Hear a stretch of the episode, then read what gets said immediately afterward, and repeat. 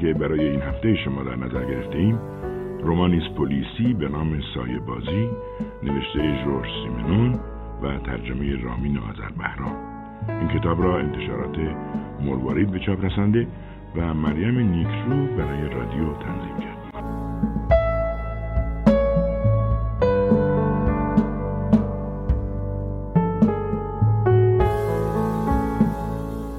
ساعت 10 شب بود. دروازه های باغ را بسته بودند. در میدان ووژ رهگذری دیده نمیشد و فقط انعکاس نور چراغ اتومبیل ها بر آسفالت و زمزمه پایان ناپذیر فواره ها تداوم داشت. درختان بیبرگ و طرح یک نواخت بام های همسان خانه ها به شکل سایه هایی در پس زمینه آسمان به چشم می آمدند. در زیر طاقنمه هایی که به صورت حلقه عظیم اطراف میدان را محصور کرده بودند، تنها چند چراغ در 3-4 مغازه روشن بود. کمیسر میگره در یکی از مغازه‌ها اعضای خانواده‌ای را دید که در میان چند تاج گل مخصوص مراسم تشییع جنازه مشغول صرف غذا بودند. تازه از جلو همان مغازه رد شده بود که هیکل ریزنقش زنانه‌ای از میان تاریکی بیرون پرید و از کمیسر پرسید: شما همون کسی هستین که من تلفنی باهاش صحبت کردم؟ لابد مدتی طولانی آنجا منتظر بود. با وجود سرمای رعشه‌آور ماه نوامبر، زن چیزی روی پیشبندش نپوشیده بود. دماغش قرمز شده بود و در چشمانش نگرانی موج می‌زد. در فاصله کمتر از 100 متر، پاسبانی مشغول نگهبانی بود. میگره گرگر کنان پرسید: پاسبانو خبر نکردی؟ زن گفت: نه، به خاطر مادام دو سن مارک که پا به ماهه. نگاه کنین، اون ماشین دکتره. حال مادام بد شد، مجبور شدن دکتر خبر کنن. زن وارد حیات مجموعه آپارتمانی شد که سرایدار آن بود و به کمیسر گفت: اونجا سمت چپ اتاقک منه. وقت نکردم بچه‌ها رو بخوابونم. در آشپزخانه آن اتاقک 2 کودک دیده می شدند، 1 پسر و 1 دختر. زن سرایدار به ساختمان بلندی که انتهای حیاط بود اشاره کرد و گفت: بفرمایید اونجاست. میگره به ساختمان نگاهی انداخت. چند دقیقه قبل در ساختمان مرکزی اداره پلیس کمیسر تلفنی با زن حرف زده بود و زن گفته بود باید همین الان یکی رو بفرستین به شماره 61 میدان ووژ. غلط نکنم جنایتی اتفاق افتاده، ولی نباید بذارین جار و جنجال به پا بشه. حالا کمیسر در همان ساختمان کنار زن ایستاده بود. زن سرایدار به پنجره طبقه اول آپارتمان اشاره کرد و گفت: اونجا آپارتمان مادام دو سن مارک، پا به ماهه، بچه اولشه. زن خوشبنیه‌ای نیست، میفهمین که. حیاط تاریک بود و تنها 1 لامپ که به دیوار زده بودند آنجا را روشن میکرد. پشت 1 در شیشه‌ای پلکانی قرار داشت. در گوشه و کنار حیاط چند پنجره روشن به چشم می آمدند. کمیسر پرسید: خب قضیه جنایت چیه؟ زن گفت: اون ساختمون رو ته حیاط میبینین؟ مال آقای کوشه است. یه آزمایشگاه سرمسازیه. حتما اسمش رو شنیدین، سرمای دکتر ریویر. ساعت 6 وقتی کارمندای موسیو کوشه رفتن خونه، اونو دیدم که روی صندلی راحتی نشسته. کمیسر نگاهی به پنجره روشن آزمایشگاه کرد. پشت پنجره که شیشه‌های مات داشت، سایه عجیب دیده میشد، شبیه سایه مردی که روی میز کارش قوز کرده باشد. میگره پیپش را از جیب درآورد و با آرامش آن را روشن کرد. زن ادامه داد: حوالی ساعت 8 وقتی رفتم سطل آشغال خالی کنم، اون مشغول نوشتن بود. میتونستم قلم رو تو دستش ببینم. بعد رفتم حال مادام دو سن مارک رو بپرسم. وقتی برگشتم موسیو کوشه هنوز به همون حالت بود. خواستم ببینم چه اتفاقی افتاده. در اتاق کارش رو زدم، جوابی نیامد. رفتم تو، اون مرده بود. خون همه جا پاشیده بود. میگره پرسید: پس چرا به کلانتری محل اطلاع ندادی که نزدیکتونه؟ زن گفت: اون وقت یه فوج پلیس با لباس فرم سرازیر می شدن اینجا و همه اهل خونه رو زابرا می کردن. گفتم که مادام دو سن مارک پا به ماهه. میگره که هر دو دست را در جیب کرده و پیپش را بین دندانایش گرفته بود، به پنجره‌های طبقه اول خیره شد. احساس می کرد حادثه‌ای در شرف وقوع است، چرا که از درون خانه سر و صدایی به گوش می رسید. دری باز شد و صدای پای شخصی را شنیدند که از پله‌ها پایین می آمد. سایه مردی بلند قد و 4 شانه بر کف حیاط نمایان شد. زن سرایدار با لحن احترام‌آمیزی زیر لب گفت: موسیو دو سن مارک قبلا سفیر بوده. مرد که چهرهش به خوبی دیده نمیشد چند قدمی برداشت و ایستاد. در تمام مدت چشم از پنجره خانه‌اش بر نداشته بود. زن سرایدار به پلکان کوچکی که پشت دری نیمه باز قرار داشت اشاره کرد و گفت: کمیسر، خودتون برین جنازه موسیو کوشه رو ببینین. من ترجیح میدم همینجا وایسم. کمیسر وارد دفتر کار شد. دفتری کاملا معمولی با مبلمان روشن و کاغذ دیواری ساده. مردی حدوداً 45 ساله که روی صندلی نشسته و سرش بر کاغذهای روی میز افتاده بود، از ناحیه سینه هدف گلوله قرار گرفته بود. کمیسر به چیزی دست نزد.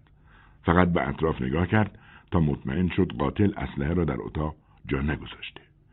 بعد در حالی که مرتب به پیپش پک میزد، با قیافه عبوس از اتاق بیرون آمد. سرایدار که هنوز آنجا بود پرسید: خب؟ میگره گفت: هیچی، مرده. زن گفت: همین الان موسیو دو سن مارک رو صدا کردن بره بالا. زنش حساس و ضعیفه. میگره گفت: فکر میکنی کی ممکنه رفته باشه دفتر کار کوشه؟ تو حتما میکنی مستاجرها رو موقع عبور از حیاط ببینی، مگه نه؟ زن گفت: حیاط خیلی تاریکه. من فقط صدای پای مستاجرها رو میشنوم و شبا از روی سایه‌شون اونا رو تشخیص میدم. البته بعضی‌ها هم از صدای پاشون تشخیص میدم. کمیسر پرسید: از ساعت 6 تا حالا متوجه چیز غیر عادی نشدی؟ زن گفت: نه، تقریبا همه مستاجرها اومدن پایین تا سد آشغال رو خالی کنن. تو اون سه سد گنده که کنار اتاقی منه. اینجا 28 تا مستاجر داره که یه بند در حال رفت و اومدن. تازه اگه کارمندای کوشه رو حساب نکنیم. صدای گام‌هایی هم سمت در ورودی به گوش رسید. مردی با کلاه لبه‌دار وارد حیاط شد. طرف سطلای آشغال رفت و یکی از آنها را که خالی بود برداشت. سرایدار گفت: اون موسیو مارتنه، توی اداره انحصار وراثت کار میکنه. با زنش طبقه دوم زندگی میکنن. میگره پرسید: با سطل آشغال چی کار داره؟ زن گفت: همشون همین کارو میکنن. موقع بیرون رفتن سطل میارن پایین، وقتی از بیرون برمیگردن دوباره برش میدارن. صدای گریه نوزادی بلند شد. کمی بعد مردی از پله‌ها پایین آمد. سرایدار جلو دوید و پرسید: خب دکتر، پسره؟ مرد گفت: دختره، و از در حیاط بیرون رفت. ناگهان صدای فریادی در طبقه دوم طنین افکند. زن سرایدار که طرف اتاقک خود برمیگشت آه کوتاهی کشید و گفت: بازم این زن دیوونه. بعد قبل از اینکه وارد خانه شود از کمیسر پرسید: تشریفات کارو کی شروع میکنید؟ میگره در حالی که سمت در حیاط میرفت گفت: به زودی. در خیابان تاکسی توقف کرد. زن جوانی شتابان عرض حیاط را طی کرد و در دفتر کار موسیو کوشه را هل داد. میگره دنبال او رفت.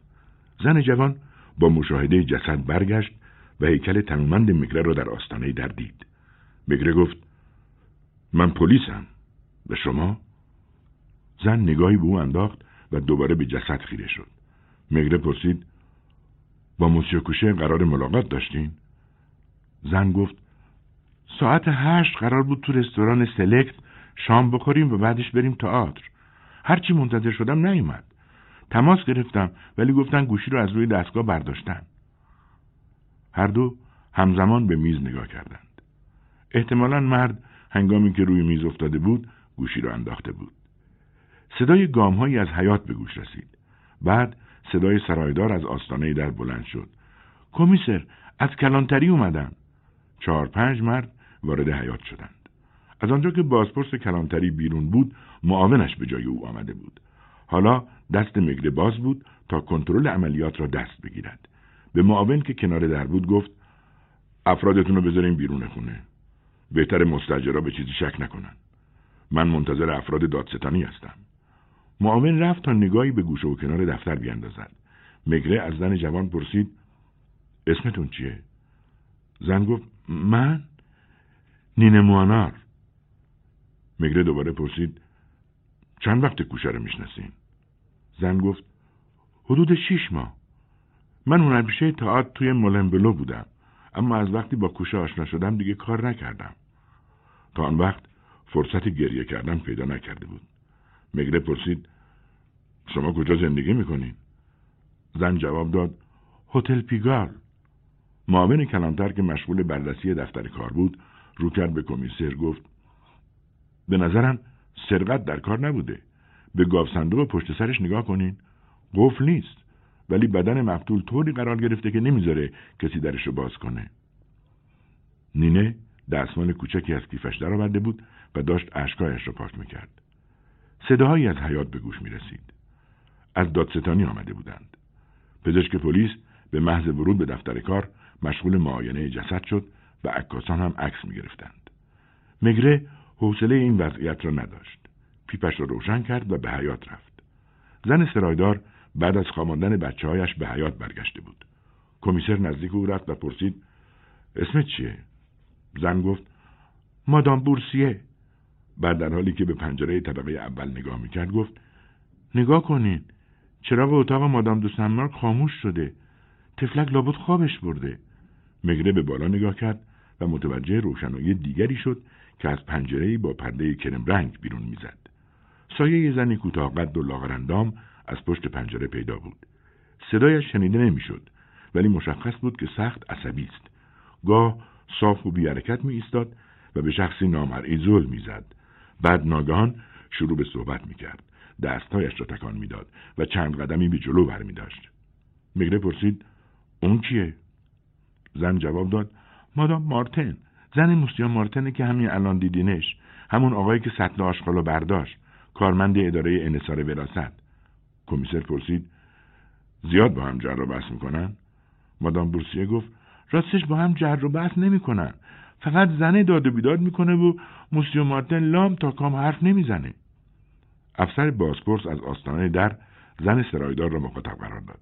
مسئولیت دفتر کار بعد از موسیو کوشه با کیه؟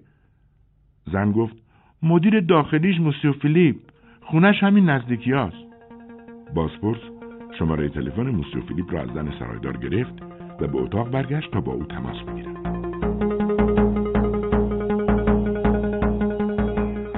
کمی بعد موسیو فیلیپ آمد. مردی بود کاملا مرتب و آراسته. صورتش را خوب اصلاح کرده بود و دستکش‌های جیر خاکستری به دست داشت. حدوداً 40 ساله بود و ظاهرش نشان میداد که مردی است روشنفکر، خوشپوش و جدی. وقتی جنازه کوشه را دید، آهی کشید و گفت با توجه به روشی که تو زندگیش در پیش گرفته بود. کمیسر پرسید چه روشی؟ موسیو فیلیپ گفت اصلا نمیخوام چیزی علیه موسیو کوشه بگم. البته چیزی هم برای گفتن علیه او وجود نداره. او کاملا آزاد بود، وقتش را هر طور میخواد بگذرونه. کمیسر پرسید این تشکیلات رو خود کوشه اداره میکرد؟ فیلیپ گفت نه، کار رو اون شروع کرد، اما یه روز تصمیم گرفت مسئولیت همه کارا رو به من واگذار کنه. دیگه هر 2 هفته یه بارم نمی اومد اینجا. دیروز تا ساعت 5 منتظرش بودم. فردا روز پرداخت حقوقه. قرار بود کوشه مبلغ لازم برای پرداخت حقوق کارکنان رو به خودش بیاره. حدوداً 300,000 فرانک. وقتی دیدم خبری ازش نشد، یه یادداشت روی میزش گذاشتم و رفتم. یادداشت همونجا بود. یک تکه کاغذ ماشین شده زیر دست مقتول. میگره پرسید پس اون 300,000 فرانک باید الان اینجا باشه؟ فیلیپ گفت لابد تو گاف صندوقه، چون موسیو کوشه در گاف صندوق رو باز کرده. غیر از من اون تنها کسی بود که کلید گاف صندوق رو داشت و رمزش رو میدونست. برای باز کردن گاف صندوق مجبور بودن جسد را از جایش حرکت بدهند. بنابراین صبر کردند تا عکاسا کارشان را تمام کنند. در این فاصله پزشک پلیس توضیحاتی داد. مقتول از ناحیه سینه هدف گلوله قرار گرفته. پارگی آئورت و مرگی آنی. اسلحه احتمالاً کالیبر 35 بوده و گلوله از نوع 6 میلیمتری معمولی. بعد موسیو فیلیپ برای کمیسر توضیح داد ما یه ساختمان دیگه هم توی پانتن داریم که اغلب از اونجا محصولاتمون رو به بازار عرضه می‌کنیم. سرمای دکتر ریویر توی کل دنیا شناخته شده است. کمیسر پرسید کوشه اونا رو به بازار عرضه می‌کرد؟ بله. دکتر ریویر آه در بساط نداشت. کوشه مخارج تحقیقاتش رو پرداخت، ولی دکتر ریویر 5 سال پیش توی یک حادثه رانندگی کشته شد. بالاخره کار عکاس‌ها تمام شد. جسد رو بیرون بردند و در گاف صندوق رو باز کردند. خبری از پول نبود. موسیو فیلیپ گفت علاوه بر اون 300,000 فرانکی که موسیو کوشه حتما به خودش آورده بود، 60,000 فرانک دیگه هم بود که همین امروز صبح گرفته بودیم. خودم گذاشتمش توی گاو صندوق. در جیب‌های مقتول هم چیزی پیدا نشد. فقط 2 بلیت تئاتر بود که نینه با دیدن آنها زد زیر گریه و گفت بلیت منو خودشه. قرار بود امشب بریم تئاتر. مرد نازنینی بود. همیشه میخواست همه رو خوشحال کنه. کمیسر از او پرسید کوشه کجا زندگی میکرد؟ نینه گفت بولوار هوسمان، اما بیشتر میرفت مولان. اونجا یه ویلا داشت. زن سرایدار کمیسر را صدا کرد و گفت موسیو دو سن مارک داره میاد پایین. لابد سر و صدا را شنیده. سفیر سابق با لباس خانه جلو آمد. برانکار حامل جسد را از جلوی چشمش بیرون برده بودند. از میگره پرسید چی شده؟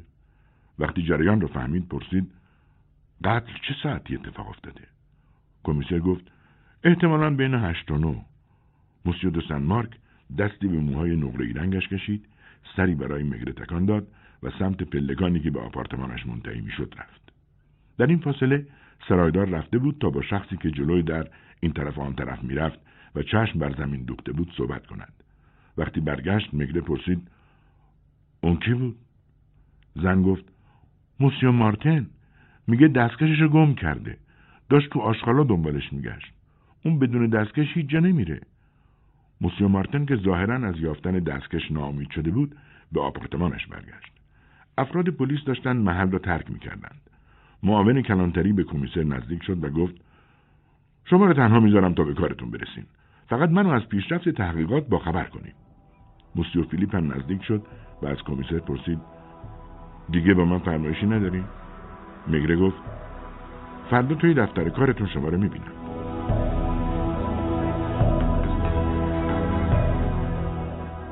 حالا فقط 3 نفر در حیات مانده بودند. کمیسر میگره، نینه و مادام بورسیه زن سرایدار. مادام بورسیه با صدای آهسته از کمیسر پرسید فکر میکنین کار یکی از مستاجرها باشه؟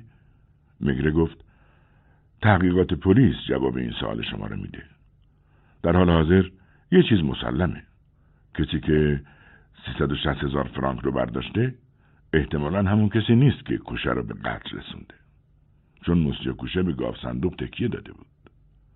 بعد سمت در حیات رفت و گفت مادام بورسیه، فردا شما رو میبینم. صبح میام اینجا. سرادار گفت تا دم در باهاتون میام. باید در اصلی رو قفل کنم. نینه هم همراه میگره از در خارج شد. در پیاده رو نینه گفت فکر میکردم ماشین دارین. به نظر میامد نمیخواهد از میگره جدا شود.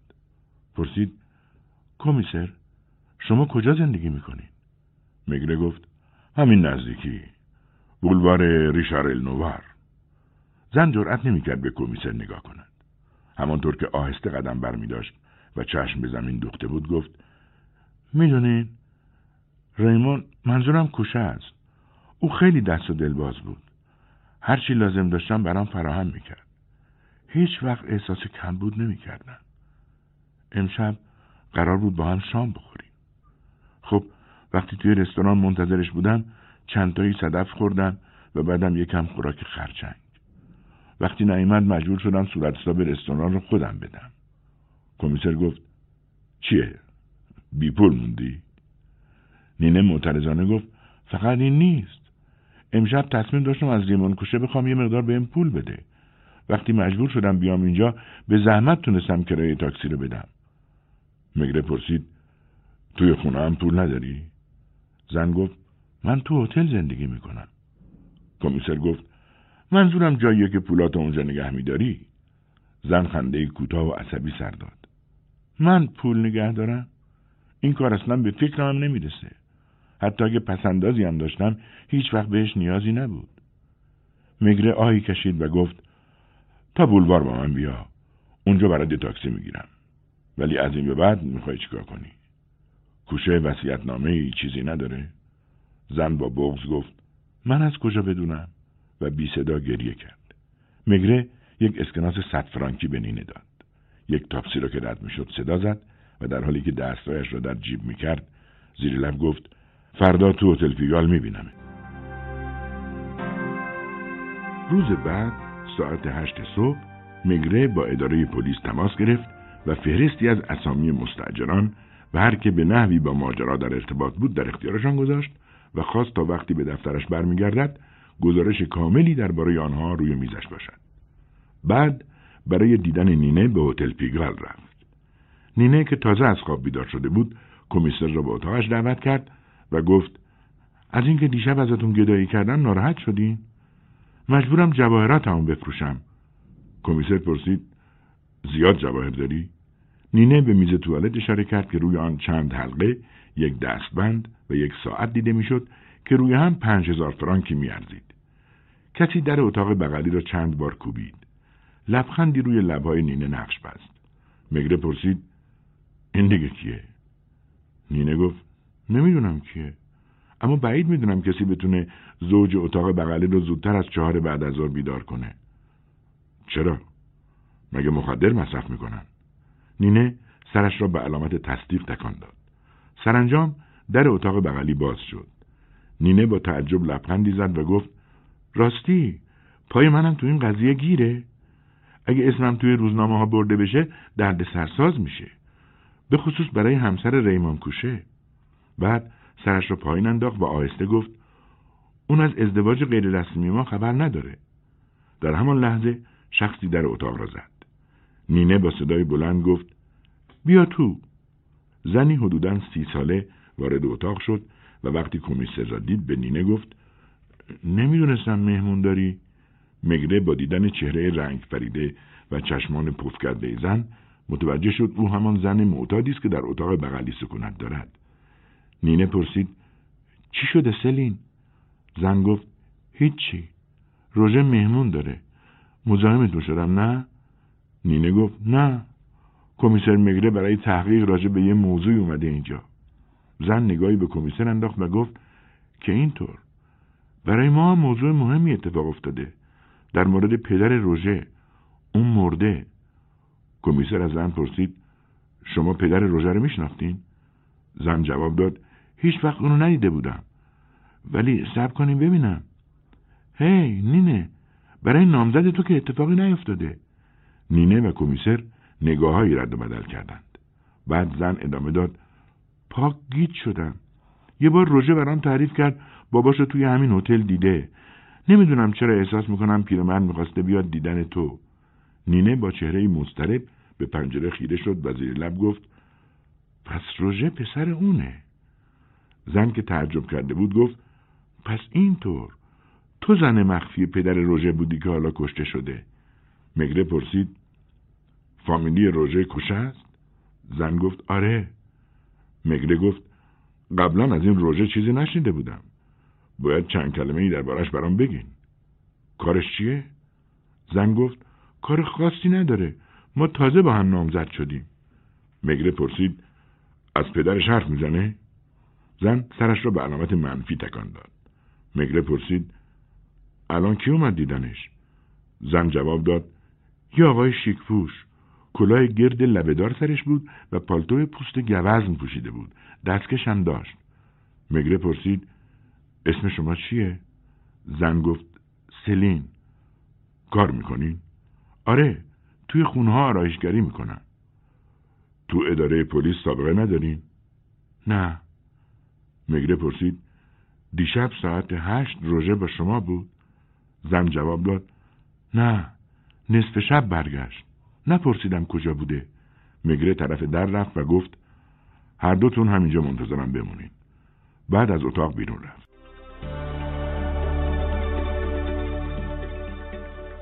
میگره جلوی در اتاق روژه ایستاد.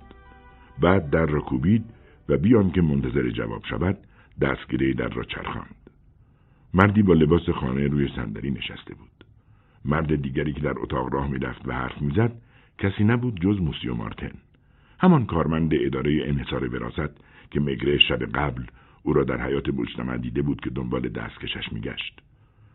خب پس بالاخره دستکشتون رو پیدا کردین. میگره به دستای مرد نگاه می‌کرد. رنگ از روی موسیو مارتن پرید. میگره گفت: آروم باشین موسیو مارتن، اصلا انتظار نداشتم شما را اینجا ببینم. الان باید تو ادارتون مشغول کار باشین. مرد آنچنان قیافه ماتم زده‌ای داشت که میگره دلش برای او سوخت. موسیو مارتن، میتونم ازتون بپرسم چند وقت روژه کوشه رو میشناسین؟ مرد با دستپاچگی جواب داد: از وقتی ازدواج کردم. روژه پسر همسرمه و پسرخونده من. میگره با تعجب پرسید: و ریمان کوشه؟ مرد که بر اعصابش مسلط شده بود گفت: همسر من اول زن کوشه بود. اونا یه پسر داشتن، روژه. وقتی مادر روژه از ریمان کوشه طلاق گرفت با من ازدواج کرد. اثر این حرف مانند باد شدیدی بود که آسمان را از ابر خالی کند. ابهام بعضی نکات از بین رفت و در مقابل برخی دیگر روشنی و وضوح خود را از دست دادند. میگره احساس کرد باید در افکارش تجدید نظر کند. نگاهی به روژه انداخت که بی هیچ حرفی روی صندلی نشسته بود. چهره‌ای بی‌حالت داشت که تحریش آن را پوشانده بود. دور چشمانش هاله‌ای قرمز رنگ دیده می‌شد و لب‌های آویخته‌اش بر ضعف شخصیت دلالت داشت. موسیو مارتن گفت: اومده بودم قضیه رو به روژه بگم. همسرم پیشنهاد کرد این کارو بکنم. میدونین روژه خیلی... میگره جمله او را تمام کرد. خیلی حساسه. سخت حساس و عصبی. روژه با نفرت به میگره خیره شد. بیشتر از 30 سال نداشت، اما سخت رنجور و در هم شکسته به نظر می رسید. میگره رو به او کرد و پرسید: روژه کوشه، بگیم ببینم پدرتون رو زیاد ملاقات می کردین؟ روژه گفت: گهگاهی. میگره پرسید: کجا؟ روژه جواب داد: گاهی تو دفتر کارش، گاهی هم تو رستوران. آخرین بار کی اونو دیدین؟ نمیدونم، چند هفته پیش. ازش پول خواستین؟ آره، مثل همیشه. اون اونقدر پول داشت که... میگره وسط حرفش پرید و پرسید: دیشب حدود ساعت 8 کجا بودیم؟ روژه بی معطلی جواب داد: رستوران سلکت. و لبخند معنیداری زد که مفهومش این بود: نکنه فکر میکنی دامی رو که برام پهن کردی نمیبینم. میگره پرسید: اونجا چی کار میکردین؟ منتظر پدرم بودم. اون تقریبا هر شب با زن جدیدش اونجا بود. زن همین اتاق بغلیه. دیروز بعد از ظهر وقتی با تلفن حرف میزد صداشو شنیدم. فهمیدم قرار گذاشتن. منم رفتم یه کمی پول از پدرم بگیرم که نیومد. میگره پرسید: بعدش نرفتی دفتر کارش که اونجا ببینیش؟ نه. میگره عکسی از روژه را که روی پیش بخاری بود برداشت. آن را توی جیبش گذاشت و گفت: با اجازه. بعد رو کرد به مارتن و گفت: رابطه روژه با شما و همسرتون چطوره؟ موسیو مارتن جواب داد: اون زیاد به دیدن ما نمیاد و وقتی هم میاد فقط چند دقیقه پیشمون میمونه. من بارها سعی کردم وادارش کنم جایی مشغول کار بشه و دست از این جور زندگی کردن برداره. میگره پرسید: دستکشتون رو کجا پیدا کردین؟ مارتن با لبخندی تصنعی گفت: توی خونه بود. موقع بیرون اومدن فقط یه لنگش رو برداشته بودم. میگره پرسید: برای چی رفته بودیم بیرون؟ مارتن گفت: سرم درد میکرد. رفتم کنار رودخونه قدم بزنم. میگره رو کرد به روژه و گفت: حرفی برای گفتن نداری؟ اگه چیزی هست بهتره الان بگی تا بعداً. روژه گفت: نه الان چیزی دارم بگم نه بعد. میگره گفت: باید الان بی پول باشی، چون دیشب پدرت ندیدی ازش پول بگیری. حالا میخوای چیکار کنی؟ روژه با بی‌حوصلگی گفت: شما نگران من نباشین. میگره نگاهی به او کرد. از اتاق خارج شد و به اتاق نینه برگشت. دو زن همانطور منتظر او نشسته بودند. میگره خطاب به سلین نامزد روژه گفت: میتونی برگردی اتاقت. سلین از جا بلند شد و گفت: پس واقعا پدرش مرده. در این صورت ارثیه پدرش به اون میرسه. و در حالی که غرق افکار خود بود از اتاق بیرون رفت. نینه گفت: من باید برم مولن بلو که ببینم دوباره من سر کار نمایشم برمیگردونن یا نه. میگره گفت: منم باید برم اداره. و هر دو از هتل خارج شدند. میگره همین که از پله‌های اداره مرکزی پلیس بالا رفت، پادوی دفترش ژان را دید. ژان گفت: یه خانمی به اسم مارتن یه ساعتی از منتظرتونه. میگره به دفتر کارش رفت و زنی را با لباس سیاه دید که روی صندلی نشسته. حالت زنی با وقار را داشت که اهل جنگ و دعوا هم هست. به پشتی صندلی تکیه نداده بود. وقتی کمیسر را دید گفت شاید اومدنم براتون تعجب آور باشه. کمیسر روی صندلی پشت میز کارش نشست و در حالی که با ولع به پیپش پک میزد گفت به هیچ وجه، اتفاقا منتظرتون بودم. زن بدبینانه سری تکان داد و گفت چطور؟ میگره ابری از دود از دهان بیرون داد و موزیانه پرسید از قبل توی خونه لباس سیاه داشتی؟ زن گفت خواهرم 3 سال پیش فوت کرد. میگره پرسید کی خبر فوت شوهر سابقتون شنیدین؟ مادام مارتن جواب داد امروز صبح، مثل بقیه مستاجرا. سرایدار بهم گفت شما مسئول رسیدگی به این پرونده هستین و از اونجایی که من موقعیت حساسی توی این قضیه دارم. میگره وسط حرفش پرید و گفت دیروز بعد از ظهر پسرتون نیامد دیدنتون؟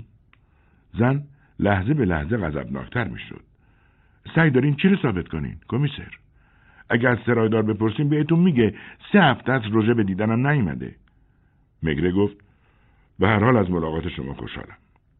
اومدنتون به اینجا نشونه درک صحیح شماست. زن با تکان سر از میگره تشکر کرد. میگره پرسید شما متولد پاریس هستین؟ زن گفت پدرم توی میو شیرینی فروشی داشت. کمیسر پرسید چند سالتون بود که با کوشه ازدواج کردین؟ مادام مارتن گفت 20 سالم بود. اون روزا کوشه تازه اومده بود شهر ما. میگفت بالاخره یه روزی پولدار میشه و میتونه هر چی رو که یه زن بخواد براش آماده کنه. اما هر چی پول در می آورد برای اجرای نقشه‌های احمقانه‌اش هدر میداد. سالی 2-3 بار شغلش رو عوض میکرد. وقتی پسرمون به دنیا آمد حتی یه سکم پس انداز نداشتیم و مادرم مجبور شد پول لباسای نوزاد را بده. چترش را زمین گذاشته و آن را به کنار میز تکیه داده بود. آهی کشید و ادامه داد وقتی مردی نمیتونه وسایل رفاه زنش رو فراهم کنه حق نداره زن بگیره. من همیشه به کوشه میگفتم بره دنبال یک کار آبرومندانه، کاری که حقوق بازنشستگی داشته باشه، مثلا یک کار دولتی. اما اون به هیچ اهمیت نمیداد. از انجام هیچ کاری خجالت نمیکشید. میگفت به دنیا اومده که پولدار بشه. میگره پرسید شما تقاضای طلاق دادین یا اون؟ زن با خجالت چشم بر زمین دوخت. طلاقمون با رضایت 2 طرف بود. علتش هم عدم توافق اخلاقی اعلام شد. کوشه رو ملزم کردن یه مبلغی بابت نگهداری بچه به من بده. بعد من و روژه توی همون ساختمون موندیم. موسیو مارتن هم همونجا زندگی میکرد. اون توی اداره دولتی شغل خوبی داشت. 1 سال بعد از طلاق با مارتن ازدواج کردم. برای یه زن خیلی دردناکه ببینه شوهر دومش هزینه نگهداری بچه‌ای رو میده که مال اون نیست. آخه کوشه مقرری بچه رو مرتب نمیداد. وقتی روژه 17 سالش شد مارتن توی بانک براش یه کاری دست و پا کرد تا کار یاد بگیره. همین موقع روژه تصادفی پدرش رو یه جایی دید. از همون موقع عادت کرد از پدرش پول بگیره. کوشه هر چی رو که پسرمون میخواست بهش میداد. اون پاک پسره رو خراب کرد. روژه هم خونه رو ترک کرد و رفت به میل خودش زندگی کنه. بعد فهمیدم کوشه توی همون ساختمون مشغول به کار سرمسازی شده. اولش مارتن میگفت باید از اون ساختمون بریم، ولی من معتقد بودم اگه قراره کسی از اونجا بره خود کوشه است. نمیدونم چطور به این ثروت رسید. ماشین خریده بود، راننده داشت، وضعش خوب شده بود. زن دومش رو هم دیده بودم. دوست داشتم بدونم بعد از من با کی ازدواج کرده.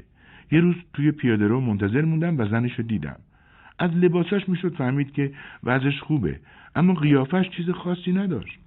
میگره با چشمان نیمه بسته پیپ را بین دندانهایش گرفته بود. زن همچنان حرف میزد.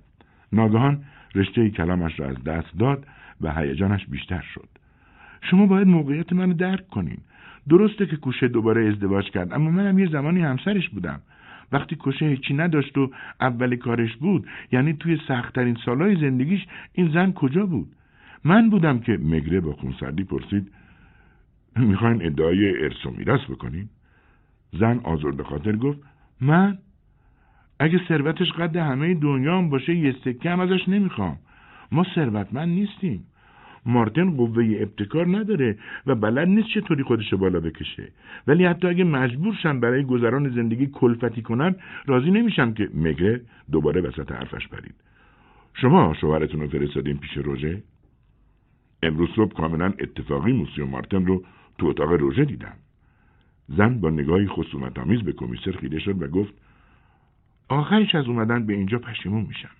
حالا بیا و کار درست انجام بده. اون وقت به جای تشکر از آدم، کمیسر گفت من بهتون اطمینان میدم که از اومدنتون بی‌نهایت سپاسگزارم. مادام مارتن با لحنی تهدیدآمیز گفت بهتر بود حرفا رو از زبون خودم میشنیدین تا سرایدار. بعد از جایش بلند شد و گفت حالا حتما زن دومش نشسته اشک تمساح میریزه، ولی با این ثروتی که کوشه براش گذاشته بار خودشو بسته. فقط بدبختیاش مال من بود. چشمانش از اشک خیس شد و گفت اما کی این روزا رو به یاد میاره؟ همینطور که طرف در میرفت گفت به هر حال من وجدانم راحته. هر کسی نمیتونه چنین ادعایی داشته باشه. لحظه ای احساس کرد چیزی را فراموش کرده، ولی نمیدانست چه چیز را. نگاه سریعی به اتاق انداخت. میگره برخاست و تا دم در دنبالش آمد. متشکرم که اومدین. زن گفت کاری را انجام دادم که به نظرم درست می اومد. بعد از در خارج شد. میگره بعد از اینکه در را بست طرف پنجره رفت و آن را باز کرد. احساس خستگی می کرد. این ماجرا هیچ جنبه‌ای مهیج یا نفرت انگیزی نداشت. زن سیاپوش هیچ حرف غیر معمولی بر زبان نیاورده بود. هیچ رازی را فاش نکرده بود. گفتگو با او حال میگره را بد کرده بود. ترجیح میداد با یک قاتل جنایتکار سر و کار داشته باشد تا با این زن لاغر سیاپوش. این مشاجرات خانوادگی و این جنایت که هنوز غیر قابل توضیح بود ولی پیش بینی میکرد پایانی هراس‌آور داشته باشد. چند ضربه به در خورد. ژان پادوی دفتر داخل شد. میگره او را فرستاده بود تا پرونده هایی را که خواسته بود برایش حاضر کنند بیاورد.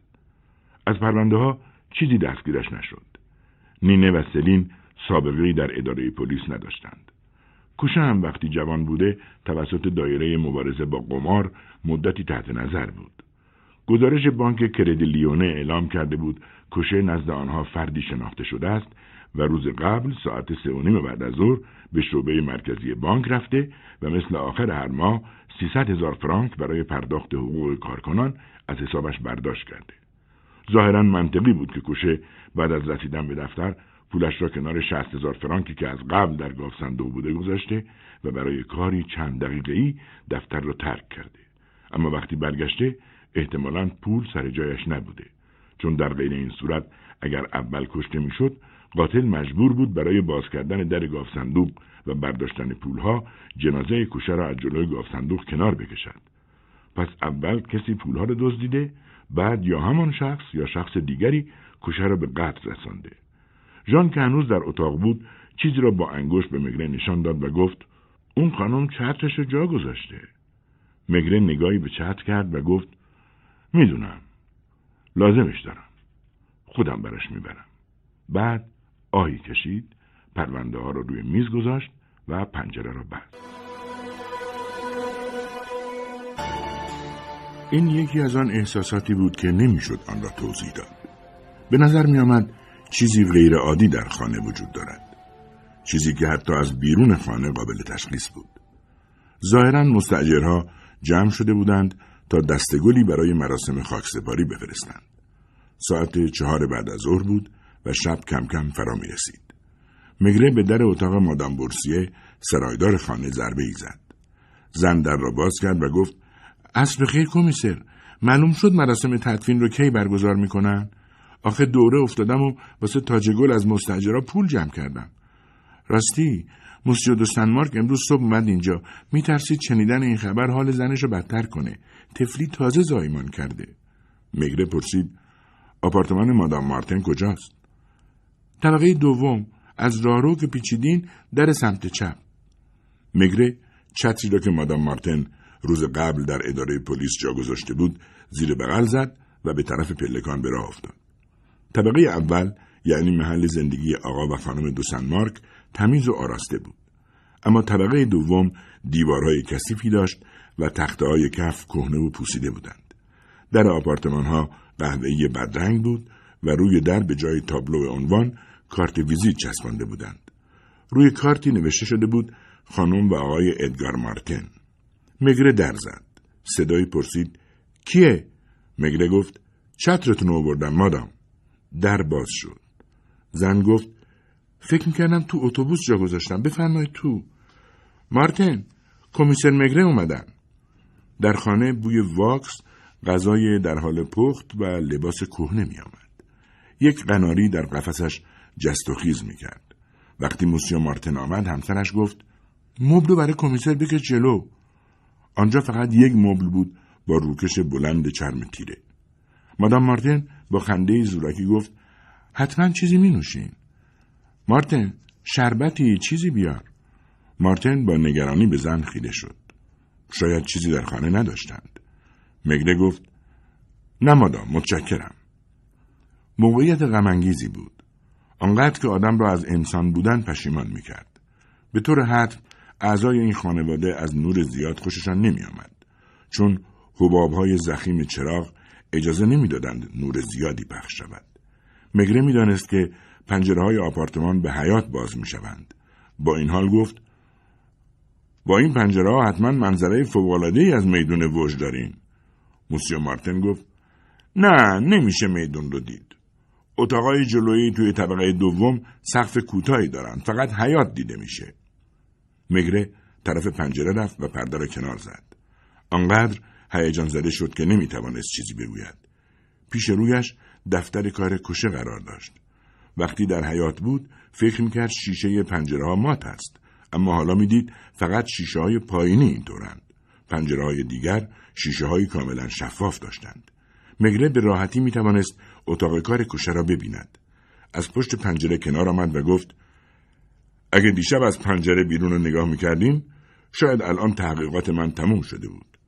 چه تجربه جالبی میتونست برای شما باشه مادام مارتن. اینجا در آرامش کنار پنجره نشسته باشین و بعد ببینین کسی شوهر سابقتون رو تهدید میکنه.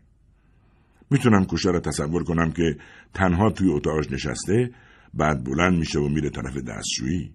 وقتی برمیگرده میبینه یکی داره گاف صندوقشو خالی میکنه. اما توی این قضیه یه نکته تعجب‌آورم هست، اینکه کوشه باز رفته سر جاش نشسته، یعنی دزد رو میشناخته. مادام مارتن گفت اینا همه در صورتیه که من کنار پنجره میبودم.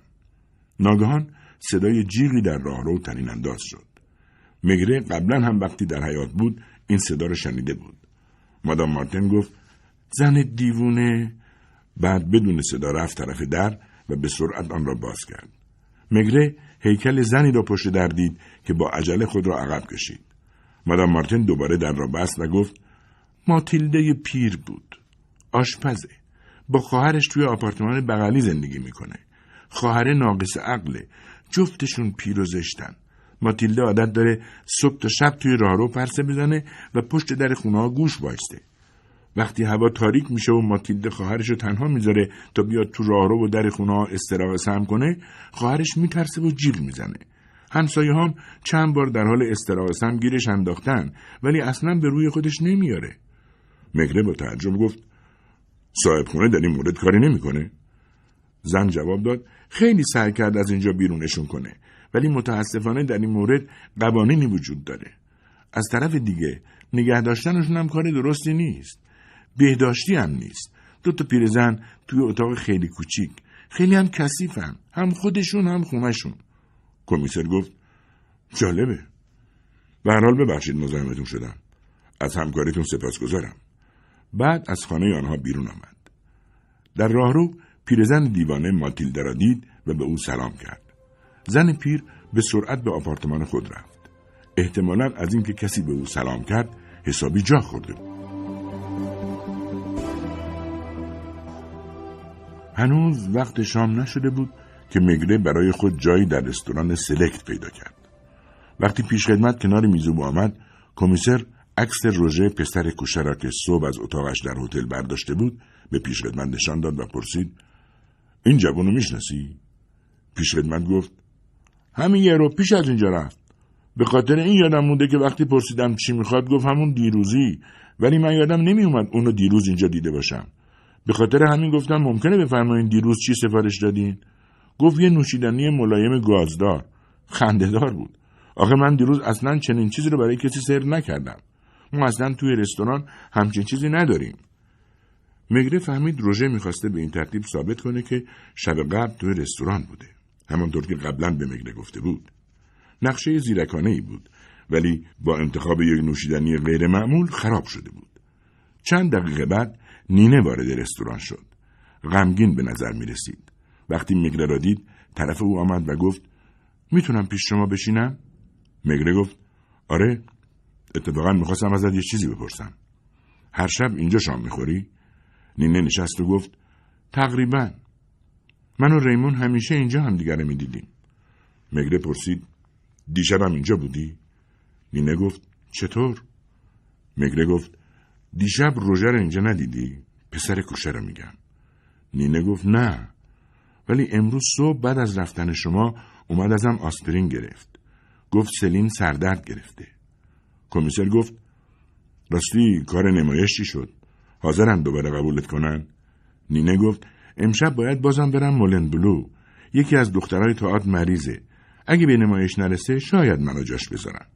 بعد صدایش رو پایین آورد و گفت راستی 100 فرانکی رو که دیشب بهم قرض دادین جور کردم.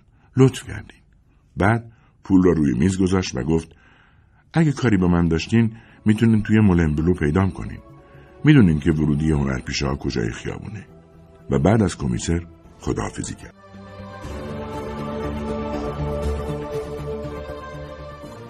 کار چندان سختی نبود. کمی به وقت شام مانده بود که میگره زنگ در آپارتمان کوشه در بولوار هوسمان را زد. جایی که کوشه با همسر دومش زندگی میکرد.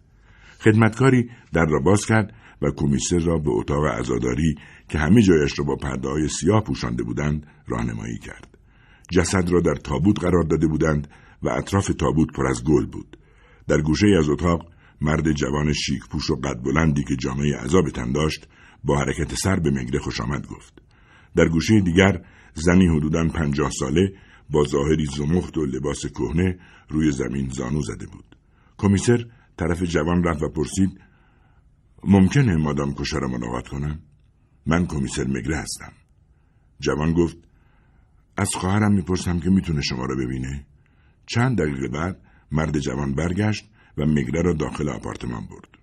خانه زیبایی بود به سبک اواخر قرن 19 با اتاقهای بزرگ و تزئینات پرزرق و برق بر سقف‌ها و درها و مبلمانی از مد افتاده. مادام کوشه که همراه 3 نفر دیگر آنجا بود به کمیسر سلام کرد و آن 3 نفر را معرفی کرد. اولین نفر مرد جوانی بود که کمیسر را به آپارتمان آورد.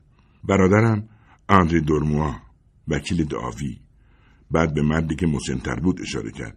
عموی عزیزم کلونل دورموآ. و سرانجام بانوی میانسال را نشان داد و گفت مادرم. بعد به یک صندلی اشاره کرد و گفت بفرمایید بنشینید. میگره در حالی که مینشست پرسید ببخشید خانمی که توی اتاق عزاداری روی زمین زانو زدن؟ مادام کوشه گفت خواهر شوهرم هستن. امروز صبح از سنامان اومدن.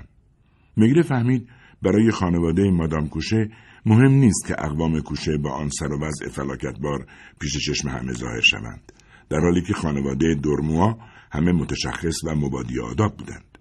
کمیسر گفت مادام، ممکنه چند کلمه خصوصی با شما صحبت کنم؟ زن از اقوامش که میخواستند اتاق را ترک کنند عذرخواهی کرد. میگره پرسید امروز مهمون ناخونده‌ای داشتین؟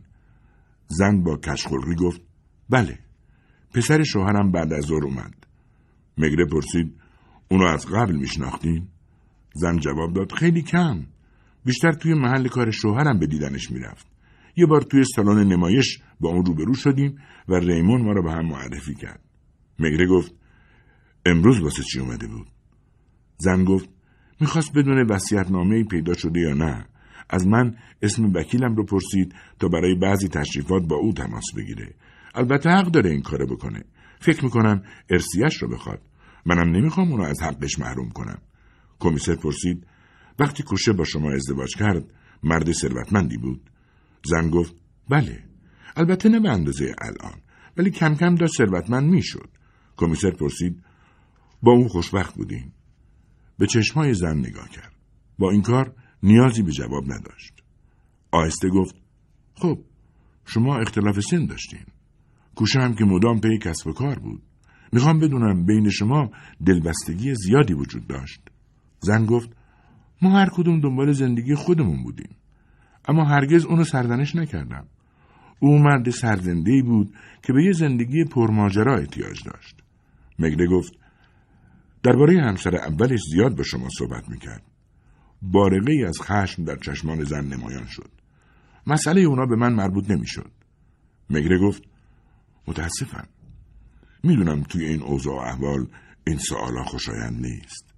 زن گفت میدونم زن سابقش تو همون ساختمونی زندگی میکنه که دفتر کار شوهرم هم اونجا بود. اوایل نسبت به این زن کینه داشت، ولی بعدا دلش بالو میسوخت و میگفت موجود بدبختیه، چون هیچی اونو راضی نمیکرده. اون زن خودخواهی بوده. ریمون رو ترک کرد چون نمیتونسته به اندازه کافی پول در بیاره. ولی وقتی ریمون ثروتمند شد، اون زن دیگه نمیتونست برگرده، چون با یه کارمند دونپایه ازدواج کرده بود. شوهرم میگفت از اینکه بعضی وقتا اونو میبینه زجر میکشه. البته هیچ وقت پولی از ریمون نمیخواسته، یا اگر میخواسته شوهرم به من نمیگفت. بگمونم از قصد سر راهش سبز میشده. ریمون میخواست محل کارش رو عوض کنه، ولی جایی مناسبی پیدا نکرد. کمیسر پرسید شوهرتون با کسی دشمنی نداشت؟ زن گفت نه، همه دوستش داشتن. اون خیلی مهربون بود. از خرج کردن پول برای هیچ کس دریغ نمی کرد. رابطش با خانوادتون چطور بود؟ خیلی کم خانوادم رو می دید. اونا روحیات و سلیقه هاشون با هم جور نبود. درک موضوع آسان بود. مردی پر انرژی، خونگرم و عامی، از هیچ به همه جا رسیده بود. او 30 سال از عمرش را برای ثروتمند شدن صرف کرده و روزگار سختی را گذرانده بود. ثروتمند شده بود و اجازه داشت به دنیایی وارد شود که قبلا به هیچ وجه مجاز به ورود به آن نبود. بعد با زنی جوان و با اصل و نسب از یک خانواده بورژوا ازدواج کرده بود، فقط برای اثبات این موضوع به خود که دیگر هیچ چیز برایش ناممکن نیست، برای داشتن خانه‌ای شبیه به آنها که قبلا فقط از دور دیده بود. ازدواج کرده بود چون تحت تأثیر دانایی، نجابت و اصالت دختر جوان قرار گرفته بود، اما احساس میکرد لازم است علایقش را جای دیگری جستجو کند، آدمهای دیگری را ببیند و بدون خجالت با آنها گفتگو کند. او همسرش را دوست داشت، او را تحسین میکرد، به او احترام میگذاشت و در عین حال از او میترسید، و تنها به همین دلیل که از همسرش میترسید به دختری معمولی مثل نینه که از طبقه پایین جامعه باشد نیاز داشت تا در کنار او آرام بگیرد. پس با نینه مخفیانه و غیر رسمی ازدواج کرد. مادام کوشه مترصد پرسیدن سؤالی بود که به نظر می آمد از طرح آن اکراه دارد. دست آخر خود را راضی کرد، ولی هنگام حرف زدن کوشید نگاهش را به جای دیگری معطوف کند. میخواستم یه سؤالی ازتون بپرسم، البته اگه اشکالی نداره. میگره گفت خواهش میکنم، بفرمایید. زن گفت ممکنه پای زن دیگه‌ای هم در میون باشه؟ اگه کمترین احتمالی وجود داره که از این بابت دردسر درست بشه، مثلا یه رسوایی، من باید بدونم. میگره به یاد نینه افتاد و چهره معصوم دخترک را تصور کرد که همان روز برای گرو گذاشتن جواهرات اندکش به بنگاه کارگشایی شهرداری رفته تا پولی را که دیشب از میگره قرض کرده بود بپردازد. لبخندی زد و گفت رسوایی؟ نه، از این بابت نگران نباشید. بعد پرسید تاریخ تدفین رو مشخص کردیم؟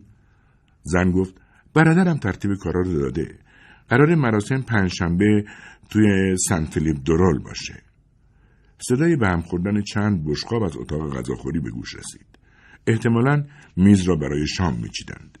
میگره از جا بلند شد و گفت تنها چیزی که باقی مونده اینه که بعد از تشکر رفع زحمت کنم. بازم معذرت میخوام که وقتتون رو گرفتم. زن هم بلند شد و او را تا دم در بدرقه کرد. میگره در خیابان قدم میزد و پیپ میکشید. احساس میکرد کوشه را از هر جهت شناخته. شاید به خاطر آن سزن بود.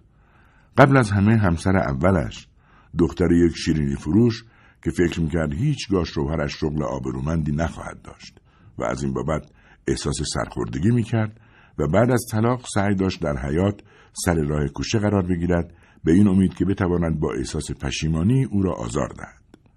بعد آن دختر جوان که از خانواده‌ای با اصالت بود و اشتیاق دیوانه‌وار مردی مثل کوشه برای آن که با یک کلونل فامیل شود، و نینه. ملاقات در رستوران سلکت و هتل پیگال و ازدواجی مخفیانه و در نهایت پسری از همسر اولش که کوچه را تلکه می کرد. و چه پایان عجیبی، تنها در دفتر کاری که به ندرت به آنجا سر می زد، در حالی که به گاو صندوق نیمه باز تکیه زده. برای میگره یک چیز مسلم بود، اینکه در همان لحظه یک نفر 360,000 فرانک را برداشته بود و یک نفر دیگر هم مرتکب جنایت شده بود.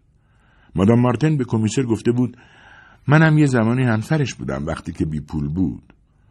آیا حالا آن پول نزد مادام مارتن بود؟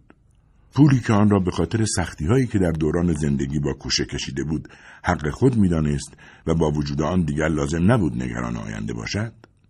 شاید کار روژه بود با آن هیکل سست و بیحال که در اثر مصرف مواد تحلیل رفته بود، یا نامزدش سلین. شاید کار نینه بود، یا حتی خود مادام کوشه همسر دومش که امشب برای شوهرش اشک می‌ریخت. در هر صورت نقطه‌ای وجود داشت که میشد از آنجا همه چیز را دید، آپارتمان مارتن، و همچنین زنی بود که پاورچین باورچین در راهروهای مجتمع پرسه میزد و گوشش را برای شنیدن به هر دری میچسباند. میگره با خود گفت باید فردا صبح به این ماتیلده پیر سری بزنم. صبح روز بعد کمیسر میگره به دیدن مادام مارتن رفت. موسیو مارتن وقتی در را باز کرد گفت بفرمایید تو، فقط آهسته لطفاً. همسرم دیشب حالش بد شد. دوباره دچار حمله های عصبی شده بود. مجبور شدم دکتر خبر کنم. الان خوابیده. از ظاهر به هم ریخته‌اش معلوم بود تمام شب بیدار مانده. از خستگی نای حرکت نداشت. اتاق نشیمن هم بسیار نامرتب، دلگیر و تاریک بود. موسیو مارتن آهسته رفت تا در اتاق خواب را ببندد. بعد برگشت و گفت یه فنجون قهوه میل دارین؟ کمیسر گفت نه متشکرم. اومدم احوالی از مادام مارتن بپرسم. موسیو مارتن با لحنی ها که از اطمینان گفت نظر لطفتونه. واقعا به چیزی مشکوک نشده بود و آنقدر آشفته بود که احساس خطر نمی کرد. میگره پرسید زیاد گرفتار این حمله ها میشه؟ مارتن گفت نه، ولی این مدت اعصابش بدجوری تحریک شده. خودش میگه قبل از اینکه با من ازدواج کنه هر هفته حمله های استریک داشته. مجبورم توی رفتارم با اون خیلی محتاط باشم. کوچکترین مخالفتی اونو به مرز انفجار میرسونه. میگره پرسید دیشب اتفاقی افتاد که حالش بد شد؟ مارتن آشکارا ترسیده بود. با وحشت و لکنت گفت نه. میگره گفت دیشب براتون مهمون نیومد؟ مثلا روژه پسر همسرتون؟ مرد فنجانی قهوه برای خودش ریخت، کمی از آن نوشید و گفت نه، فقط شما اومدین. بعد که رفتین ما شام خوردیم. حمله عصبی همسرم بدون مقدمه اتفاق افتاد. اون زن حساسیه. میگره پرسید شما درباره قتل موسیو کوشه نظر خاصی ندارین؟ فنجان قهوه از دست مارتن افتاد. چرا باید نظر به خصوصی داشته باشم؟ به شرافتم سوگند اگر نظر خاصی داشتم حتما بهتون میگفتم. در حال حاضر فقط میدونم وحشتناکه. دستش رو بر پیشانی کشید و چنباتمه زد تا قطعات فنجان شکسته را از روی زمین جمع کند. در همان حالت گفت اگه همسرم به حرف من گوش داده بود خیلی وقت پیش از این خونه رفته بودیم. میگره گفت شما آدم خوبی هستین موسیو مارتن. مرد صادقی به نظر میرسین. پس اگر از چیزی خبر دارین که ممکنه توی کشف راز این جنایت به پلیس کمک کنه، حتما وظیفه خودتون میدونین که به من بگین، درسته؟ مرد دستپاچه گفت بله البته، ولی چیزی نمیدونم. میگره پرسید نظرتون راجع به پسرخوندتون چیه؟ روژه رو میگم. مرد گفت درسته که روش بدی برای زندگی کردن داره، اما پسر بدی نیست. همش تقصیر پدرش بود. جوونا ظرفیت پول زیاد رو ندارن. همسرم میگه کوشه از روی محبت نبود که مدام به روژه پول میداد. او این کارو میکرد تا وجدانش راحت کنه. میدونین کوشه با جولیت بد تا کرد. میگره با تعجب پرسید جولیت کیه؟ مرد گفت اسم کوچیک همسرم جولیته.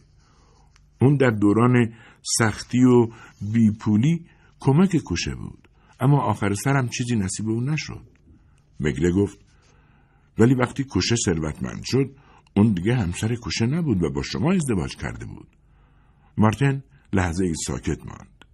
صدای ضعیفی از اتاق بغلی به گوش رسید. مارتن رفت و در را باز کرد. همسرش پرسید کی اومده؟ کمیسره؟ مارتن گفت آره، اومده حالتو بپرسه. زن گفت بگو بیاد تو. میگره وارد اتاق خواب شد که مثل اتاق نشیمن نامرتب و به هم ریخته بود. لبخندی بیمارگونه بر چهره نحیف زن پدیدار شد و گفت ببخشید که اینجا همه چی حسابی به هم ریخته است. به خاطر حمله عصبیم بود، ولی حالم داره بهتر میشه. فردا باید کاملا سرحال باشم برای مراسم خاکسپاری. مراسم فرداست مگه نه؟ میگره گفت بله فرداست. شما زیاد دچار این حملات میشین؟ زن گفت از وقتی بچه بودم این مشکل برام پیش اومد. 2 خواهر داشتم، کوچیک‌تر هم از این حمله ها داشت. شوهرش آدم بدی بود و اونو فرستاد آسایشگاه. 1 هفته بعدش خواهرم مرد. میگره پرسید عقلش از دست داده بود؟ زن با خشونت کمیسر را نگاه کرد و با نفرت گفت شوهرش میخواست از شرش خلاص شه. 6 ماه از مرگش نگذشته بود که با یه زن دیگه ازدواج کرد، مثل بقیه مردا. موسیو مارتن آهی کشید و گفت خواهش میکنم. زن رو به شوهرش گفت منظورم تو نیستی، هرچند تو هم از بقیه بهتر نیستی. شما مردا ارزای هیچ کاری رو ندارین. اگه یه زن دور و برتون نباشه خونتون این خوکدونی میشه. میگره نفرتی را که در هوا موج میزد احساس میکرد. مارتن برای پنهان کردن برآشفتگیش شروع به شمردن قطرات دارویی کرد که آن را قطره قطره درون لیوانی میریخت. بعد لیوان را دست همسرش داد و گفت آروم باش و دارو تو بخور. زن دارو را سر کشید. بعد از میگره پرسید به جایی رسیدین؟ میگره گفت هنوز نه. زن چشمانش را با نفرت بست. میگره سمت در رفت و گفت به هر حال امیدوارم حالتون زودتر خوب شه. مارتن میخواست او را بدرقه کند اما میگره نگذاشت. لطفاً پیش همسرتون بمونین. همین که وارد راهرو شد ماتیلده پیر را دید و به او سلام کرد. پیرزن با ترس نگاهی به او انداخت و طرف آپارتمانش رفت. میگره گفت من کاراگاه مسئول رسیدگی به پرونده‌ام. میخواستم بپرسم شما چیزی دارین که به من بگین؟ پیرزن ایستاد و گفت چی میخوای؟ میگره پرسید چند ساله اینجایین؟ پیرزن جواب داد 40 سال. میگره سری تکان داد و گفت پس همه رو میشناسین. میخواستم ببینم احیانا چیزی ندیدین یا نشنیدین که... پیرزن دوباره سمت آپارتمانش حرکت کرد و گفت من با هیچ کس حرف نمیزنم. در را باز کرد و داخل خانه‌اش شد. میگره هم از پله‌ها پایین رفت تا سری به خانه موسیو دو سن مارک و همسرش بزند. آپارتمان موسیو دو سن مارک به خاطر پنجره‌های بزرگش بسیار روشن بود. اتاق‌ها بزرگ بودند و خدمتکارها با لباس‌های راهرو مشغول کار. موسیو دو سن مارک که در اتاق مطالعه بود بیرون آمد. رب دوشام را به تن داشت. قبل از هر چیز رفت و در اتاقی را بست که میگره در یک نظر تخت خوابی زیبا و قدیمی را در آن دید که زن جوانی سرش را بر بالش روی آن گذاشته بود. موسیو گفت بفرمایید بنشینید. لابد میخواین راجع به کوشه با من حرف بزنین. این ماجرا درست مصادف شد با به دنیا آمدن دختر کوچولوی ما. به رغم سنش سالم و قوی به نظر میرسید. فضای آپارتمان حالتی شاد داشت و برخلاف آپارتمان خانواده مارتن همه چیز در آن برق میزد. مرد نزدیک میگره نشست و گفت من کوشه رو فقط 1 بار توی حیات دیده بودم. به نظرم یه آدم معمولی بود. خب بهش میخورد که اصالتاً از طبقه پایین جامعه باشه که برای رسیدن به این جایگاه حسابی تلاش کرده. میگره گفت میدونم وقتی منتظر تولد نوزاد بودین به واسطه دلشوره‌ای که داشتین چند بار توی حیات قدم زدین. میخواستم ببینم کسی رو ندیدین؟ موسیو دو سن مارک گفت نه یادم نمیاد. حواسم خیلی جمع نبود. فقط 1 بار از طرف سطلای خاکروبه صدایی شنیدم. رفتم طرف سطلا و خانمی رو که طبقه بالا زندگی میکنه دیدم. میگره گفت مادام مارتن؟ مرد جواب داد من همسایه‌ها رو درست نمیشناسم، اما فکر کنم اسمش همین باشه. داشت محتویات یکی از سطلا رو زیر رو میکرد. وقتی منو دید گفت یه قاشق نقره اشتباهی افتاده توی آشغالا. منم پرسیدم حالا پیداش کردین؟ گفت بله. بعد با عجله برگشت آپارتمان خودشون. میگره پرسید حدوداً چه ساعتی بود؟ مرد کمی فکر کرد و گفت حدود 8:30. میگره برخاست و گفت متشکرم که به سوالم جواب دادیم. مرد گفت خواهش میکنم. من کاملاً در خدمت شما هستم. میگره بعد از خداحافظی خانه موسیو دو سن مارک را ترک کرد. وقتی به حیاط رسید نگاهی به سطرهای زباله انداخت و با خود گفت اون موقع هنوز مارتن زباله ها رو پایین نیاورده بود. پس زنش چجوری دنبال قاشق میگشته؟ بعدم که خود موسیو مارتن توی صدنا میگشته و گفته دستکشش رو گم کرده. در همین افکار بود که زن سرایدار را دید. سلامی کرد و پرسید مادام بورسیه، شما هر روز صبح سطلای زباله رو کنار پیاده رو میذارین؟ زن گفت نه، وقتی شوهرم بود این کارو میکرد، اما از وقتی فوت کرد چون سطلا سنگینن به رفتگرها پول میدم که خودشون بیان از حیاط سطلا رو ببرن. میگره پرسید پس زباله گردا نمیتونن توی سطلا رو بگردن؟ زن گفت چرا؟ میان تو حیاط و کل آشغالا رو زیر رو میکنن. میگره تشکر کرد. از ساختمان بیرون رفت و راهی اداره مرکزی پلیس شد. وقتی به آنجا رسید به اتاق کاراگاهان رفت و گفت لوکاس فوراً راه بیفت و از همه زباله‌گردایی که در محدوده میدان ووژ میچرخن سوال کن پریروز چیز غیرعادی توی سطلای شماره 61 میدان ووژ ندیدن؟ مرد از جا بلند شد و همین که داشت برای اجرای دستور میگره میرفت گفت یک کلونل زنگ زده بود باهات کار داشت. میگره هرچی فکر کرد هیچ کلونلی را به خاطر نیاورد. زنگ تلفن به صدا درآمد. خود میگره جواب داد. بله، خودم هستم. چی گفتین؟ کلونل دورموآ؟ آه بله، عموی مادام کوشه. چیزی شده؟ چی؟ وصیت‌نامه؟ لاک و مهرم نداره؟ باشه، منتظر بمونین تا نیم ساعت دیگه خودمو میرسونم.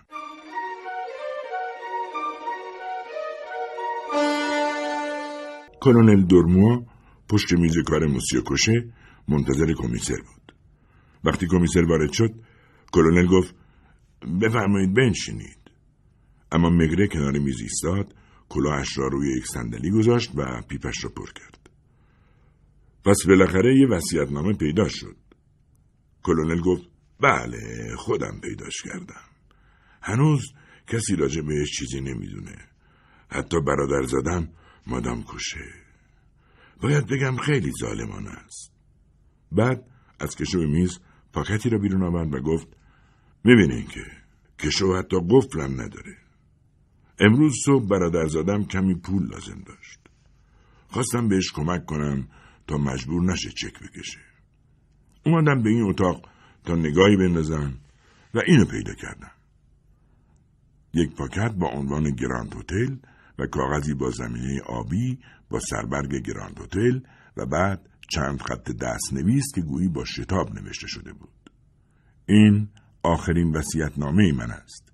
از آنجا که ممکن است پرسجو در قوانین ارث از خاطرم برود، از وکیلم استاد دامپیر تقاضا می‌کنم بر تقسیم داراییم به 3 قسمت تا حد امکان مساوی بین افراد زیر نظارت کنند.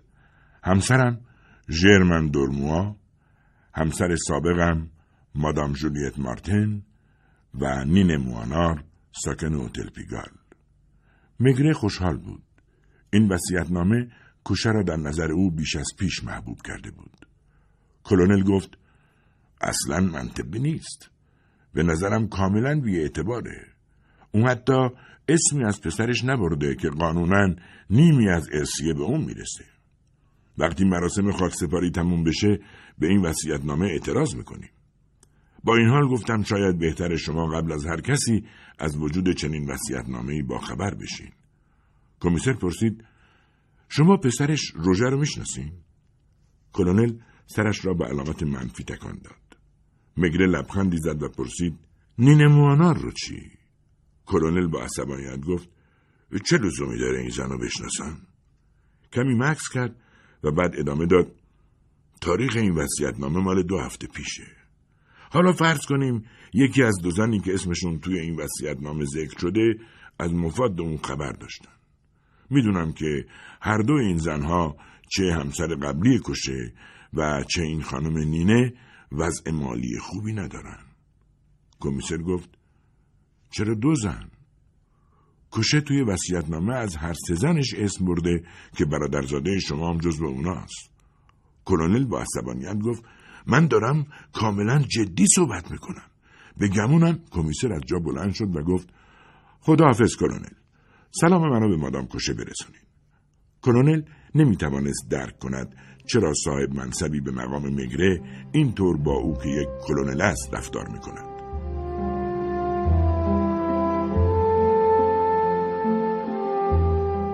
میگره مدتی در خیابان قدم زد و با خود فکر کرد کلونل رفتار شرافتمندانه رو در پیش گرفت. میتونست بدون اینکه کسی از ماجرا بو ببره وصیت‌نامه رو نابود کنه. بعد فکر کرد که خبر پیدا شدن وصیت‌نامه را اول به مادام مارتن بدهد یا به نینه. بالاخره تصمیمش را گرفت و سمت هتل پیگال حرکت کرد. اما در هتل به او گفتند که نینه اتاقش را تحویل داده و رفته. بنابراین سمت اتاق روژه و سلین رفت. روژه کمیسر را به داخل دعوت کرد. سلین هنوز خواب بود. میگره داخل رفت و گفت وصیت‌نامه پیدا شده. احتمالاً جنجال زیادی به پا میشه. فکرشو بکن. پدرت تمام ثروتشو برای سه تا زنش گذاشته. روژه هیچ حرکتی نکرد. فقط گفت این جنایته. میگره گفت کلونل دورموآ پیداش کرده. عموی زن پدرت. از نظر مادام کوشه این کلونل بزرگ خانواده است. روژه گفت مردک برای خودنمایی خودش انداخته جلو. میگره لبخندی زد و گفت گل گفتی. روژه لیوان آب را از روی میز وسط اتاق برداشت و سر کشید. بعد گفت چیزی میل دارین کمیسر؟ میگره گفت ظاهرا خیلی ناراحت نشدی که بابات چیزی برات نذاشته. مگه تو به پول احتیاج نداری؟ روژه گفت نمیدونم. دیگه برام مهم نیست.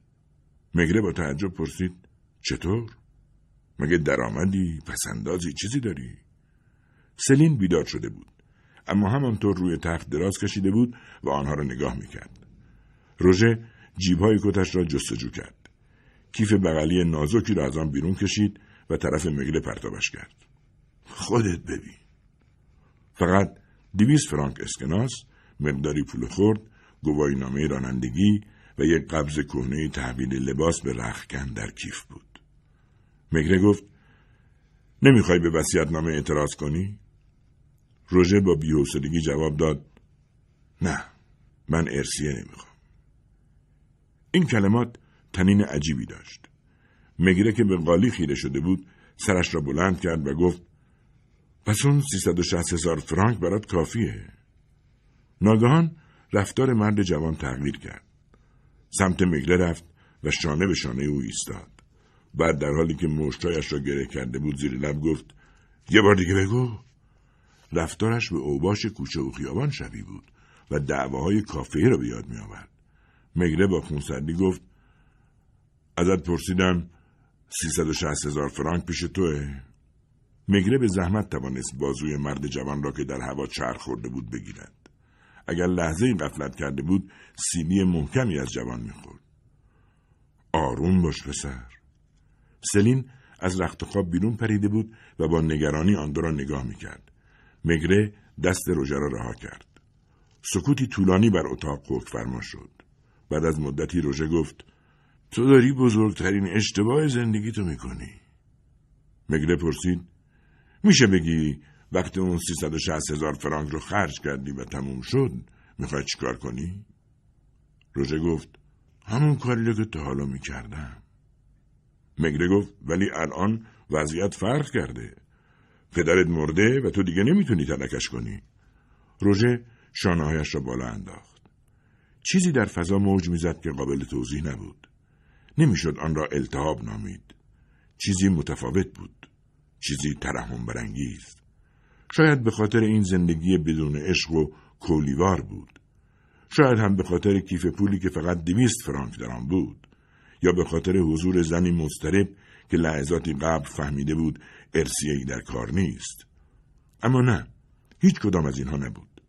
به خاطر روژه بود که اکنون به موجودی هراسناک بدل شده بود، چرا که رفتارش دیگر به گذشته‌اش ربطی نداشت و با آنچه میگره از خصوصیات شخصیتی او میدانست در تضاد بود.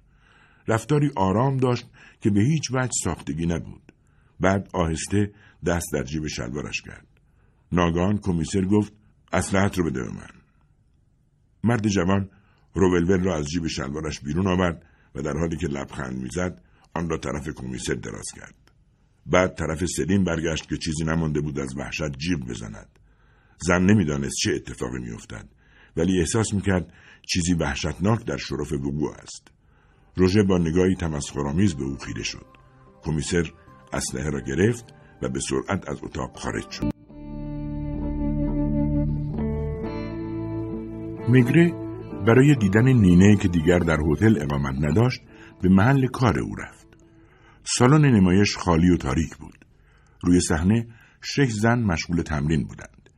میگره منتظر ماند تا تمرین تمام شود. نینه کمیسر را دید، با نگرانی به طرفش آمد و گفت: اینجا چه کار میکنین؟ میگره گفت: وصیت‌نامه کوشه پیدا شده. همه ثروتش به 3 زنش میرسه. همسر اولش، با اینکه الان شوهر داره، همسر فعلیش که باهاش زندگی میکرده و تو. چشمان دخترک که به میگره دوخته شده بود از تعجب باز ماند و بعد پر از اشک شد. لحظه‌ای بعد نینه صورتش را در دستها پنهان کرد و به تلخی گریست. وقتی آرام گرفت گفت: ناراحتی قلبی داشت. خودش هم میدونست. واسه همین خیلی مراقب خودش بود. میگفت به اندازه کافی کار کرده و حالا وقتش که از زندگیش لذت ببره. البته از مرگم حرف میزد و نگران ناراحتی قلبیش بود. میگره پرسید: به پسرش علاقه داشت؟ نینه گفت: نه، خیلی کم ازش حرف میزد. فقط وقتی میومد تلکش کنه کوشه آه میکشید و میگفت چه احمق ناامیدیه. میگره هم به این حقیقت پی برده بود که کوشه به هر دلیلی که بود به پسرش علاقه نداشت. او سعی نمیکرد روژه را از منجلاب نجات دهد و حتی برای او دل نمیسوزاند. کمی بعد میگره و نینه از سالن بیرون آمدند. میگره پرسید: الان کجا زندگی میکنی؟ نینه جواب داد: توی یه هتل دیگه نزدیک هتل قبلی. میگره گفت: اگه سهم ارثتو بگیری میتونی؟ دخترک لبخند غمگینی زد و گفت: خودتون خوب میدونین که وضع مالی من هیچ وقت خوب نمیشه. میگره هم همین احساس را داشت. نینه از اون جور آدمایی نبود که پولدار شود. دلیلش را هم نمیدانست. کمیسر گفت: تا میدون پیگال باهات میام و اونجا سوار اتوبوس میشم. بعد هر دو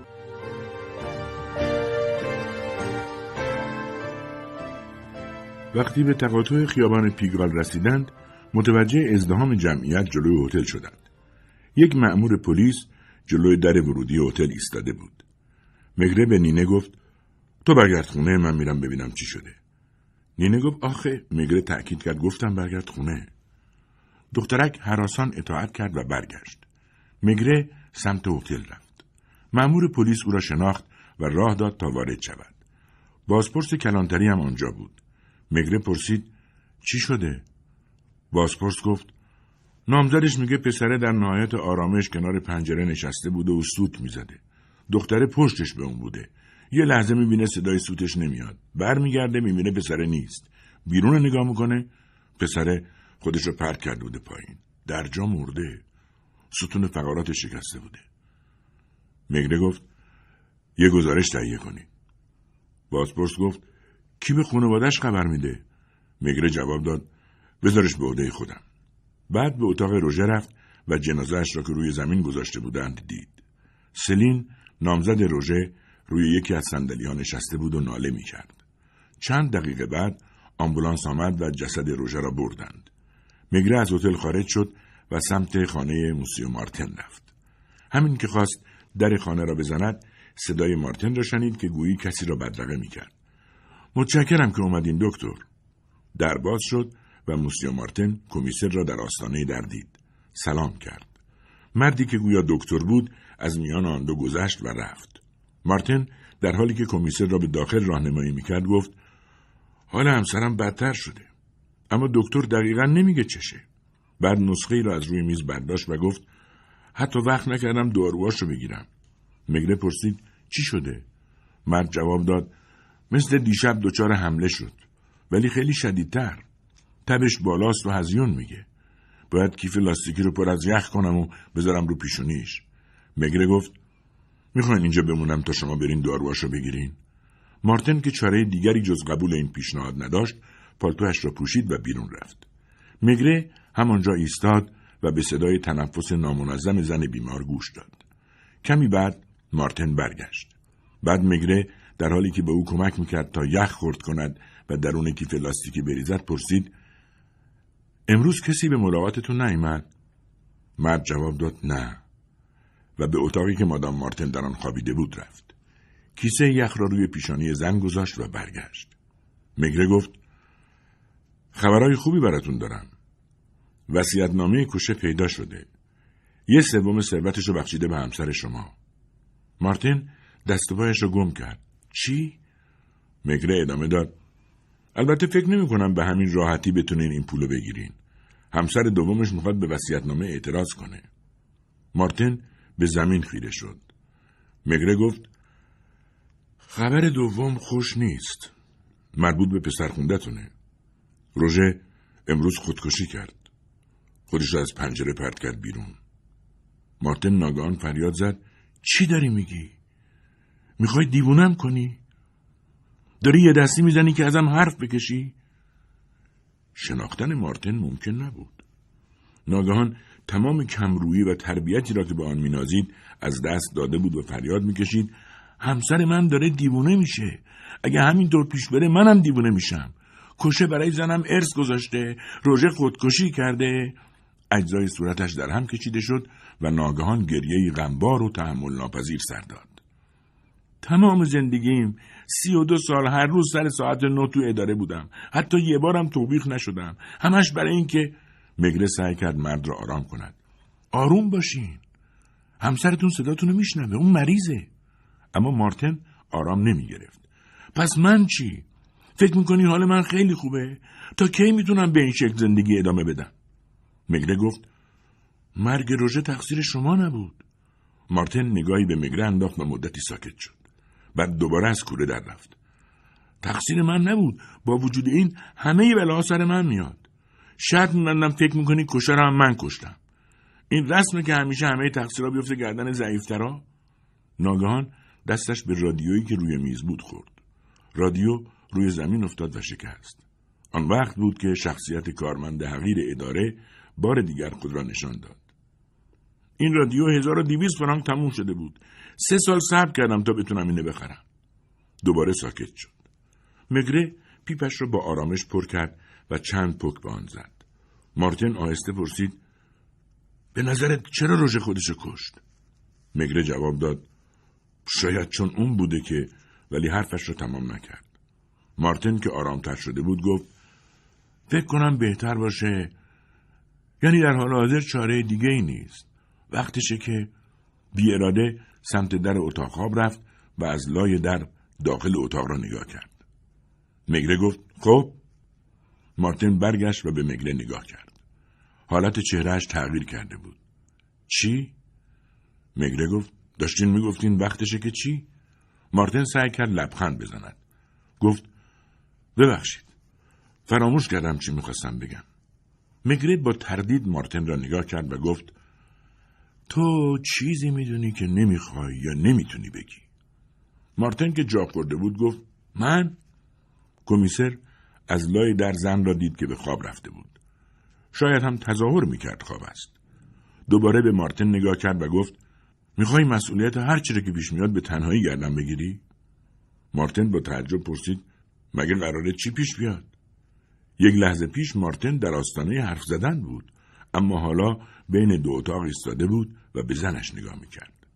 مارتن نگاهی نگران به میگره انداخت و گفت: لطفاً منو ببخشید. در شرایط فعلی مغزم درست کار نمیکنه. قیافش شبیه کسی بود که محکوم به اعدام شده. میگره قبل از اینکه خانه آنها را ترک کند گفت: داری اشتباه بزرگی میکنی مارتن، و از در بیرون رفت.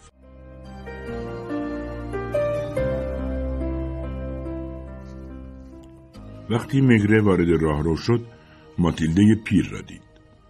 تو هم چیزی نداری به من بگی؟ ها؟ پیرزن نگاهش کرد. میگره گفت بریم آپارتمان تو، باید با هم صحبت کنیم. پیرزن راه افتاد و میگره هم دنبالش رفت.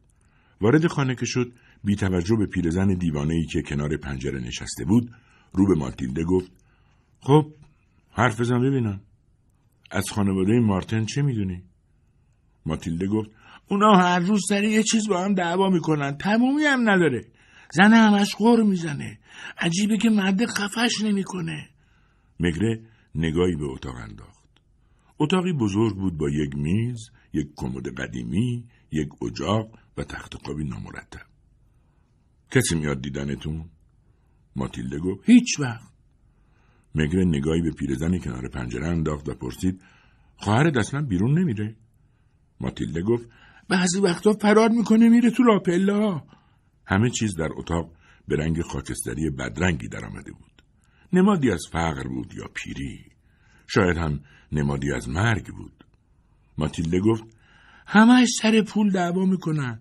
دعوا رو همیشه زنه شروع میکنه. بشقابا رو میشکنه، جیغ و داد میکنه، تازه هیچ وقت هم به کارهای خونه نمیرسه. میگره گفت معمولاً مادام مارتن سر چی غر میزنه؟ ماتیلده گفت وقتی یه مرد نمیتونه وسایل رفاه زنشو فراهم کنه نباید زن بگیره.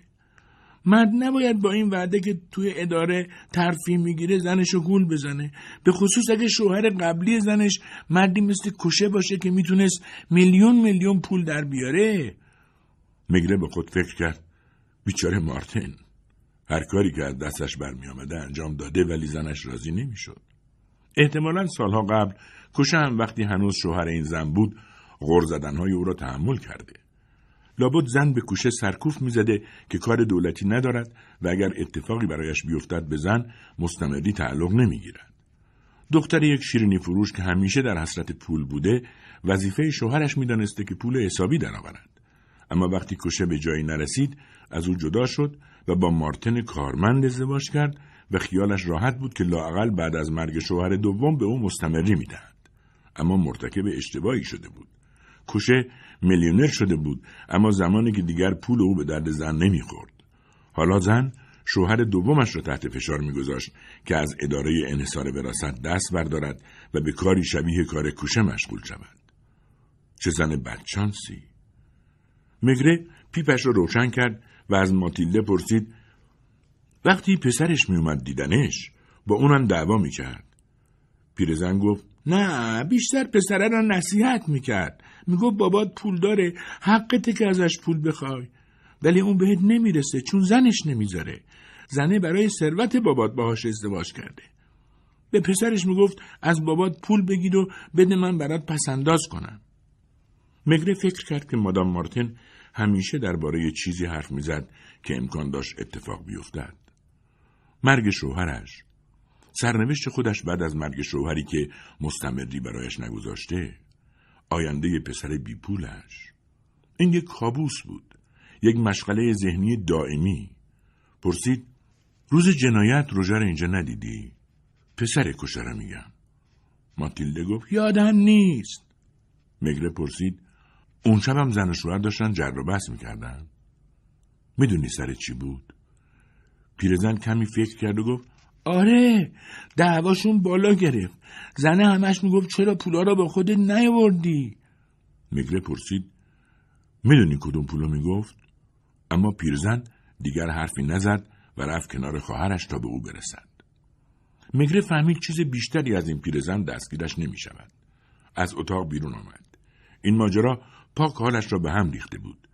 جریان وقایع را اینطور در ذهنش مجسم کرد.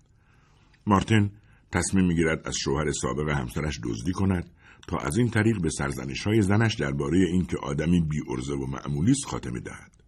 زنش او را از پشت پنجره می‌بیند که با پول‌های داخل گاو صندوق از دفتر کوشه بیرون می‌آید. اما وقتی مرد به خانه برمیگردد پول‌ها همراهش نیست. یعنی آنها را جای امنی مخفی کرده. شاید کسی پول‌ها را از او گرفته.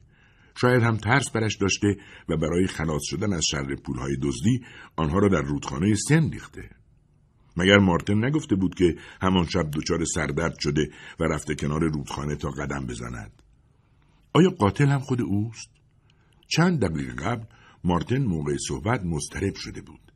نگرانیش به دلواپسی گناهکاری میمانست که احساس میکند بیش از این توان ساکت ماندن را ندارد و ترجیح میدهد هرچه زودتر دستگیر شود. ولی چرا همسرش بیمار شده بود؟ از آن مهمتر چرا روژه خودکشی کرده بود؟ شاید تمام اینها فقط زاییده تخیلات میگره بود. تشییع جنازه به صورتی خاطر انگیز و با شرکت جمع کثیری برگزار شد که همگی اشخاص محترمی بودند، به خصوص اقوام همسر کوشه.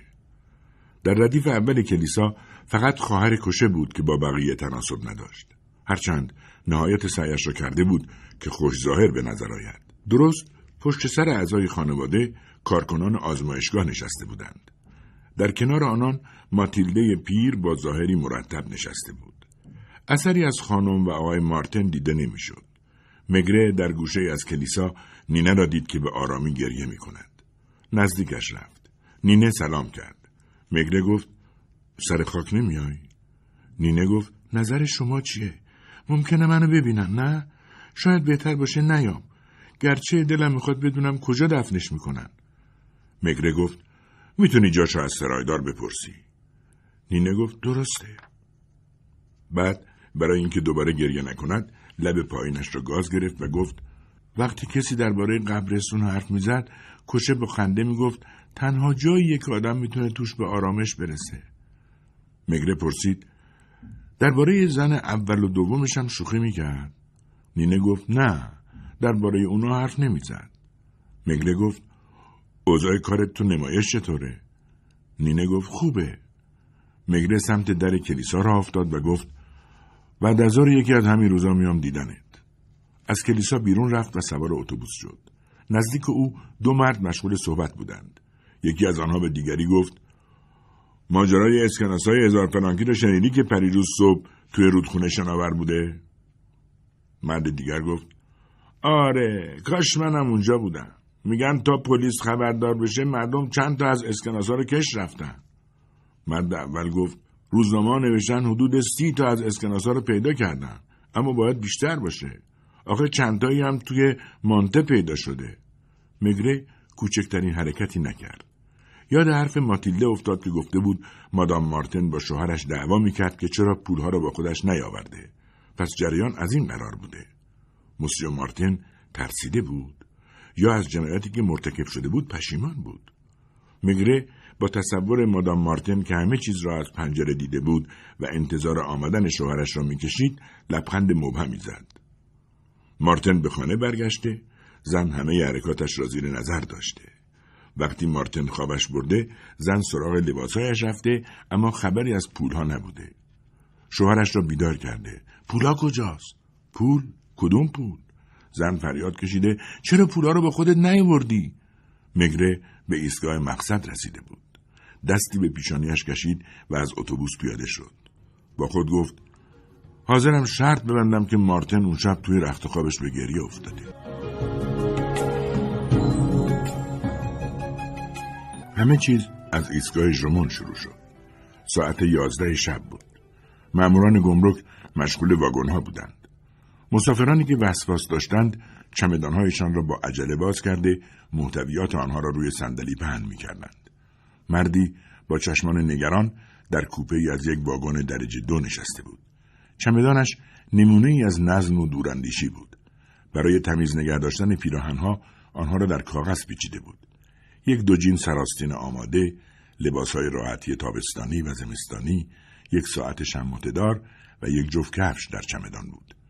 معلوم بود که زنی چمدان مرد را برای سفری طولانی بسته. وقتی مأمور کنترل پاسپورت به کوپه او رسید، مرد گفت ببخشید، مرز بلژیک دقیقاً از کجا شروع میشه؟ مأمور گفت اون چراغا رو که کنار حصاره بشمارین، 3 از دست چپ، مرز اونجاست. حالا میتونم پاسپورتتون رو ببینم؟ مرد پاسپورتش رو به مأمور داد. مأمور نگاهی به آن کرد و گفت موسیو ادگار مارتن. کمی به چهره مرد نگاه کرد و گفت لطفاً دنبال من بیاین موسیو مارتن. مارتن با نگرانی چمدان سنگینش را برداشت، از قطار پیاده شد و همراه مأمور به ایستگاه رفت. او را به اتاقی تاریک فرستادند. تنها یک لامپ سبز رنگ در آن روشن بود که آن هم آنقدر به سطح میز نزدیک بود که فقط چند برگ کاغذ روی آن را روشن میکرد. چیزی در انتهای اتاق حرکت میکرد. صدای دوستانه گفت: شب بخیر موسیو مارتن. هیکل بزرگ کمیسر میگره از دل تاریکی بیرون آمد. کمیسر گفت: لازم نیست چمدونتون زمین بذارین. ما با همین قطاری که الان وارد ایستگاه شد برمیگردیم پاریس. این بار دیگر تردیدی در کار نبود. مارتن که همچنان چمدانش را در دست داشت بی صدا گریه کرد. کاراگاهی که به مراقبت از ساختمان محل قتل کوشه گمارده شده بود چند ساعت قبل به میگره تلفن کرده بود. کمیسر، مظنون قصد فرار داره. با یه چمدون از خونه خارج شد و یه تاکسی به مقصد گاردونورد گرفت. کمیسر هم گفته بود: بذار بره، حواست به زنش باشه که تو خونه است. میگره برای همان قطاری که مارتن در آن بود بلیت گرفت و در کوپه کناریش به سفر ادامه داد. بالاخره در ایستگاه ژمون مارتن را متوقف کردند. حالا هر دوی آنها در یک کوپه رزرو شده به پاریس برمیگشتند. به مارتن دستبند نزده بودند. او آشفته روی صندلیاش نشسته بود. میگره با پیپی که بین دندانهایش گرفته بود گوشه‌ای کس کرده بود و هیچ حرفی نمیزد. مارتن چندین بار دهان باز کرده بود اما جرأت نکرده بود حرفی بزند. میگره هیچ توجهی به او نداشت. دست آخر مارتن با صدای ضعیف گفت: من بودم که. میگره فقط دود میکرد. مارتن گفت: امیدوار بودم بتونم از مرز رد بشم. نوعی پیپ کشیدن وجود دارد که هر تماشاگری را عصبی می کند. در هر پک لبها با صدای خفیفی از هم باز شوند و دود به عوض جلو رفتن به آهستگی پخش می شود و به صورت ابری اطراف صورت را فرا می گیرد.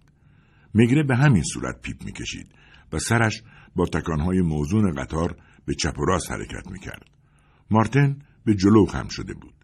دستهایش درون دستکش به طرز ترحم‌آوری کشیده شده بودند و چشمانش حالتی تبالود داشتند. فکر میکنین خیلی طول بکشه؟ اگه اعتراف کنم اینطور نمیشه، درسته؟ من به همه چی اعتراف میکنم. چگونه توانسته بود بر اعصابش مسلط شود و آرام باشد؟ احتمالاً فشار عصبی زیادی را تحمل میکرد. خواهش میکنم به من کمک کنین. ولی کاراگاه از جای خود تکان نمیخورد و فقط مارتن را نگاه میکرد. مارتن ادامه داد: کوشه منو غافلگیر کرد. انگار داشت برای مردی ناشنوا حرف میزد. میگره پیپش را دوباره پر کرد و پرسید: کبریت داری؟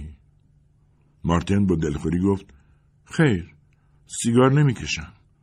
همسرم از بوی توتون خوشش نمیاد.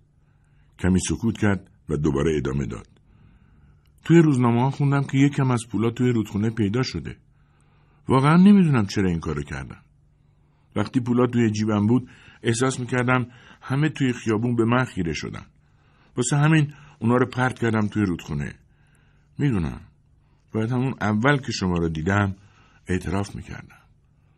ولی جرئت نکردم. مارتن ساکت شد و با تعجب به همسفرش نگاه کرد. میگره با چشمان نیم بسته و دهانی باز مثل گربه‌ای سیر و چاق لم داده و خوابش برده بود. قطار در فاصله بسیار دور از سالن اصلی ایستگاه توقف کرد. میگره و مارتن پیاده شدند. مدتی طولانی منتظر ماندند تا یک تاکسی از راه برسد. مارتن که از نگه داشتن چمدان سنگینش خسته شده بود پرسید: منو میبرین زندان؟ آنها 5 ساعت را با هم در قطار گذرانده بودند و میگره بیش از چند جمله به زبان نیاورده بود. یک تاکسی توقف کرد. میگره گفت: میدان ووژ شماره 61. مارتن با التماس گفت: فکر میکنین لازمه بریم خونه ما؟ و در حالی که سوار ماشین میشد با خود زمزمه کرد: توی اداره همکارام راجع بهم چی میگن؟ حتی وقت نکردم خبر بدم. وقتی جلوی آپارتمان مارتن رسیدند میگره گفت: زود باش در باز کن. صدای چرخش کلید در قفل بلند شد. مارتن در را باز کرد. کمی تعلل کرد و بعد با صدای بلند گفت: منم، با کمیسر میگره. وقتی هر دو وارد خانه شدند مارتن در را بست و آهسته به میگره گفت: این قضیه ربطی به همسرم نداره، مگه نه؟ وضعیت اونو که میدونین، حال رویش به هم ریخته است. جرأت نکرد به اتاق خواب برود. چمدانش رو روی صندلی گذاشت و گفت میرم یکم قهوه درست کنم. میگره در اتاق خواب را کوبید و پرسید مادام مارتن میتونم بیام تو؟ جوابی نیامد. کمیسر در را فشار داد و آن را باز کرد. مادام مارتن که بی حرکت در رخت خواب دراز کشیده بود سرش را از روی بالش بلند کرد و به او خیره شد. از اینکه مزاحمتون شدم معذرت میخوام. شوهرتون رو به خودم آوردم. ایشون بی جهت ترسیده بودن. مارتن پشت سرش ایستاده بود. میگره حضورش را حس میکرد ولی خودش را نمیدید. صدای فریاد زن دیوانه از آپارتمان بغلی به گوش رسید. میگره فهمید باز هم ماتیلده پیر برای استراق سن بیرون آمده و خواهر دیوانه‌اش را تنها گذاشته. مارتن وارد اتاق شد. طوری به همسرش نگاه میکرد که پیدا بود تقاضای بخشش دارد. چشمان خاکستری زن با نگاهی سرد و بی‌ترحم به او دوخته شد. مارتن منمن کنان گفت توی ایستگاه ژمون اگه یه دقیقه بیشتر مهلت داشتم الان بلژیک بودم. جمله‌ای، کلمه‌ای، صدایی لازم بود تا خلایی که اطراف آنها را گرفته بود پر کند. خلایی آنچنان ملموس که گویی صدای هر یک از آنها درون غاری میپیچید و انعکاس می‌یافت. اما هیچ کس حرفی نزد. زن و شوهر با نگاه‌های محزون و مضطرب چند کلمه ادا کردند و بعد سکوتی که چون مه نفوذناپذیر بود بار دیگر آنها را در کام خود فرو برد. با این حال اتفاقی در حال وقوع بود. اتفاقی آهسته و بی سر و صدا. دستی که داشت از زیر پتو بیرون می آمد و با حرکتی پیوسته طرف بالش می خزید. دست لاغر مادام مارتن که خیس از عرق بود. میگره هر چند به آن سوی اتاق نگاه می کرد ولی متوجه این حرکت شد و منتظر ماند تا دست زن به نقطه مورد نظرش برسد. صدای نامحسوس حرکت یک ورق کاغذ به گوش میگره رسید. کمیسر به سرعت خود را به مادام مارتن رساند و مچ دستش را گرفت. زن که به نظر می آمد دیگر رمقی در بدن ندارد، در زمانی کمتر از یک ثانیه قدرتی باور نکردنی از خود نشان داد. زن به هیچ وجه نمی خواست چیزی را که در دست دارد به کسی تسلیم کند. در رخت خواب نیمخیز شد. دستش را طرف دهان برد و با دندان تکه کاغذی را که در دست داشت پاره کرد. مارتن التماس کرد کمیسر خواهش می‌کنم ولش کنین، این زن بیماره. بالاخره کمیسر انگشتان او را باز کرد. مادام مارتن ناله‌ای دردناک از گلو بیرون داد و به گریه افتاد. اشکی در کار نبود. با غضب به شوهرش گفت تو گذاشتی این کار را با من بکنه. میگره کاغذ مچاله شده را از هم باز کرد. قسمت پایین کاغذ پاره شده بود. میگره متنی ماشین شده را خواند. وکلای دعاوی لاوال و پیوله مشاوران حقوقی پاریس. در سمت راست با حروف قرمز نوشته شده بود پرونده کوشه مارتن.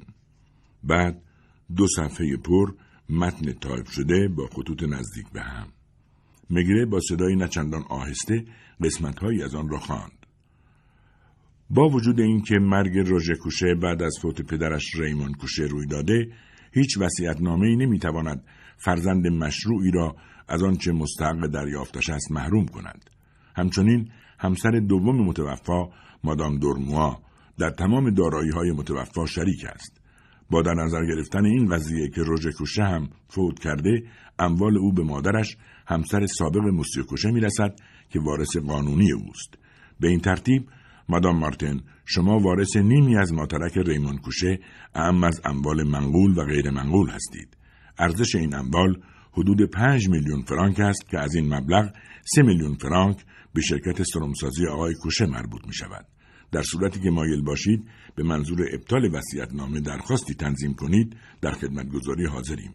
بار دیگر به اطلاع می‌رسانیم که به منظور جبران هزینه‌های متحمل شده و حق العمل انجام خدمات وکالت 10% مبلغ مورد ادعا را مطالبه می‌کنیم. نامه پانویسی هم داشت. اکیداً محرمانه. ما دلایلی در دست داریم که همسر دوم موسیو کوشه قصد دارد به مفاد وصیت‌نامه اعتراض کند.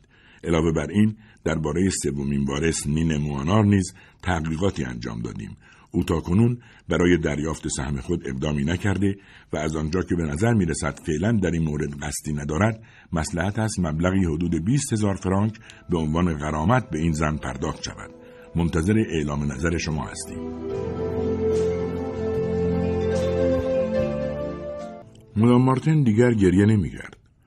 بار دیگر در رخت خواب دراز کشیده و نگاه خیره و بی‌حالت خود را مستقیم به سقف دوخته بود. مارتن در آستانه در ایستاده بود و پریشان‌تر از همیشه به نظر می‌آمد. میگره کاغذ را تا کرد و آن را در جیب بغلیش گذاشت. سکوت مطلق بر اتاق حکمفرما بود. کمیسر زیر لب گفت 2,500,000 فرانک برای مادام مارتن و فقط 20,000 فرانک برای راضی کردن نینه؟ که البته احتمالاً مادام کوشه نصف این مبلغ رو پرداخت میکنه. متوجه شد که لبخندی حاکی از پیروزی به صورتی نامحسوس بر لبان زن بیمار نقش بسته. میگره رو کرد به مارتن و گفت فکر میکنی چقدر نصیبت بشه؟ پولو نمیگم. منظورم دوره محکومیتته. سرقت، جنایت، حتی شاید بشه ثابت کرد که قتل با قصد قبلی بوده. فکرشم نکن که تبرئه بشی. وقتی انگیزه قتل پول باشه معمولاً قاضی هم سختگیرتر میشه. هیئت منصفه هم در مورد جنایتایی که انگیزه مادی داشته باشن سختگیرن. نظر خودت چیه؟ 10 سال؟ 20 سال؟ نه. من ترجیح میدم بگم اعدام. اکنون بر چهره مارتن که بر جا خشک شده بود ترس سایه انداخته بود. دستش را به زبانه قفل در گرفته بود تا نیفتد. میگره که توجهی به اون نمی‌کرد ادامه داد این وسط فقط مادام مارتن همسرت به ثروت هنگفتی میرسه. چه خوبه که ایشون به سنی رسیدن که بدونن چطور از ثروتشون لذت ببرن. بعد چند قدمی به پنجره نزدیک شد و گفت و اما این پنجره کارو خراب میکنه. هیئت منصفه حتما به این نکته اشاره میکنن که از پشت این پنجره همه چی قابل مشاهده بوده و این مسئله اهمیت زیادی داره، چون ممکنه فکر کنن مجرم همدستی داشته. میدونی که توی قانون ماده‌ای وجود داره که از ارثیه مقتول چیزی به قاتلش نمیرسه، حتی اگه قاتل بخشیده بشه. همدستای قاتل هم از ارثیه نصیبی نمیبرن. حالا میفهمی این پنجره چقدر اهمیت داره؟ بار دیگر سکوت بر اتاق حکمفرما شد. چیزی بیشتر از سکوتی مطلق و عذاب‌آور، چیزی غیر واقعی. انگار زندگی از اتاق رخت بربسته باشد. ناگهان میگره پرسید بگو ببینم مارتن، با اسلحه چی کار کردی؟ مارتن نگاهی ملتمسانه به همسرش کرد و با لکنت جواب داد خب من خوب انداختمش تو رودخونه. در همین لحظه میگره روبلور را از جیبش بیرون آورد. آن را روی میز گذاشت و گفت من توی سطل زباله پیداش کردم. زن در رخت خوابش نیمخیز شد و سر مارتن داد کشید. بفرما. حالا فهمیدی؟ خوشت اومد؟ تو بازم باختی. این کار را از قصد کردی. میترسیدی بیفتی زندان. البته به هر حال زندانیت میکنن، چون سرقت پولا کار تو بود. حضرت آقا به سرش میزنه پولا رو برداره، بعد یه لنگه دستکشش رو روی میز جا میذاره. میگره صدای مارتن رو شنید. چند ماه بود دفتر کار کوشه رو از پنجره نشونم میداد و سردنشم میکرد که چرا مثل اون عرضه پول در آوردن ندارم. بالاخره منم از سرکوفتاش خسته شدم و توی چند دقیقه که کوشه تو دفترش نبود رفتم اونجا. بزنم نگفتم که میخوام چیکار کنم، اما اون منو از پنجره دید. زن گفت دیدم دستکششو جا گذاشت.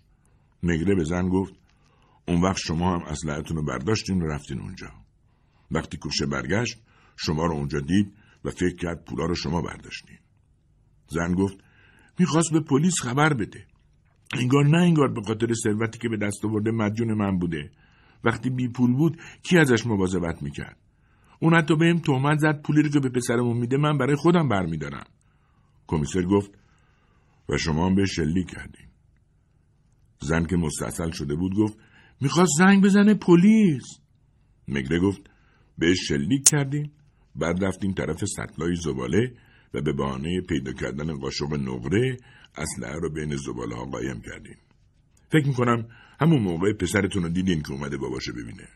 آخه بازم پول میخواست، ولی شما نذاشتین بره دفتر کار باباش، چون نمیخواستین با جسد اون روبرو بشه. زن گفت بهش گفتم بره پی کارش.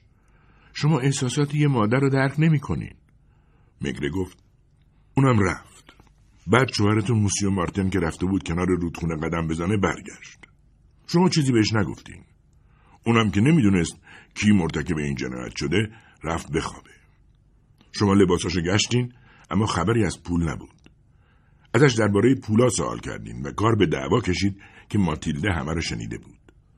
شما به خاطر هیچ و پوچ شوهر سابقتون موسیو کوشه رو به قتل رسوندین. این ماجرا مریضتون کرد. مارتن جریان رو به پسرتون خبر داد. اونم فکر میکرد من بهش مظنون شدم و چون نمیتونست بدون متهم کردن شما از خودش دفاع کنه خودکشی کرد. تو آخرین ملاقاتمون شوهرتون اونقدر ترسیده بود که میخواست اعتراف کنه اما شما رو از لای در دید براش خط و نشون کشیدین. پس ساکت شد. حیف. حالا که قاتل کوشه هستین چیزی از ارثش به شما نمیرسه. اگه مارتن از کشور خارج میشد همه فکر میکردن اون قاتله. پس پلیس مزاحم شما نمیشد. بعد شما میتونستین با ثروتی که ارث شوهر سابقتون بوده بریم پیش مارتن. میگره دستش رو محکم بر شانه موسیو مارتن زد و گفت بیچاره مارتن. مادام مارتن در حالی که بلند میخندید فریاد زد یه روزی همتون میاین پیشم پول بگیرین اما من چیزی بهتون نمیدم. خنده های دیوانه‌وارش فضای اتاق را پر کرد. مارتن به گریه افتاد و گفت از همون اول ناراحتی اعصاب داشت. میگره گفت میرم به بیمارستان اعصاب و روان تلفن کنم. بعد از تلفن به بیمارستان میگره در خیابان‌های شهر راه میرفت.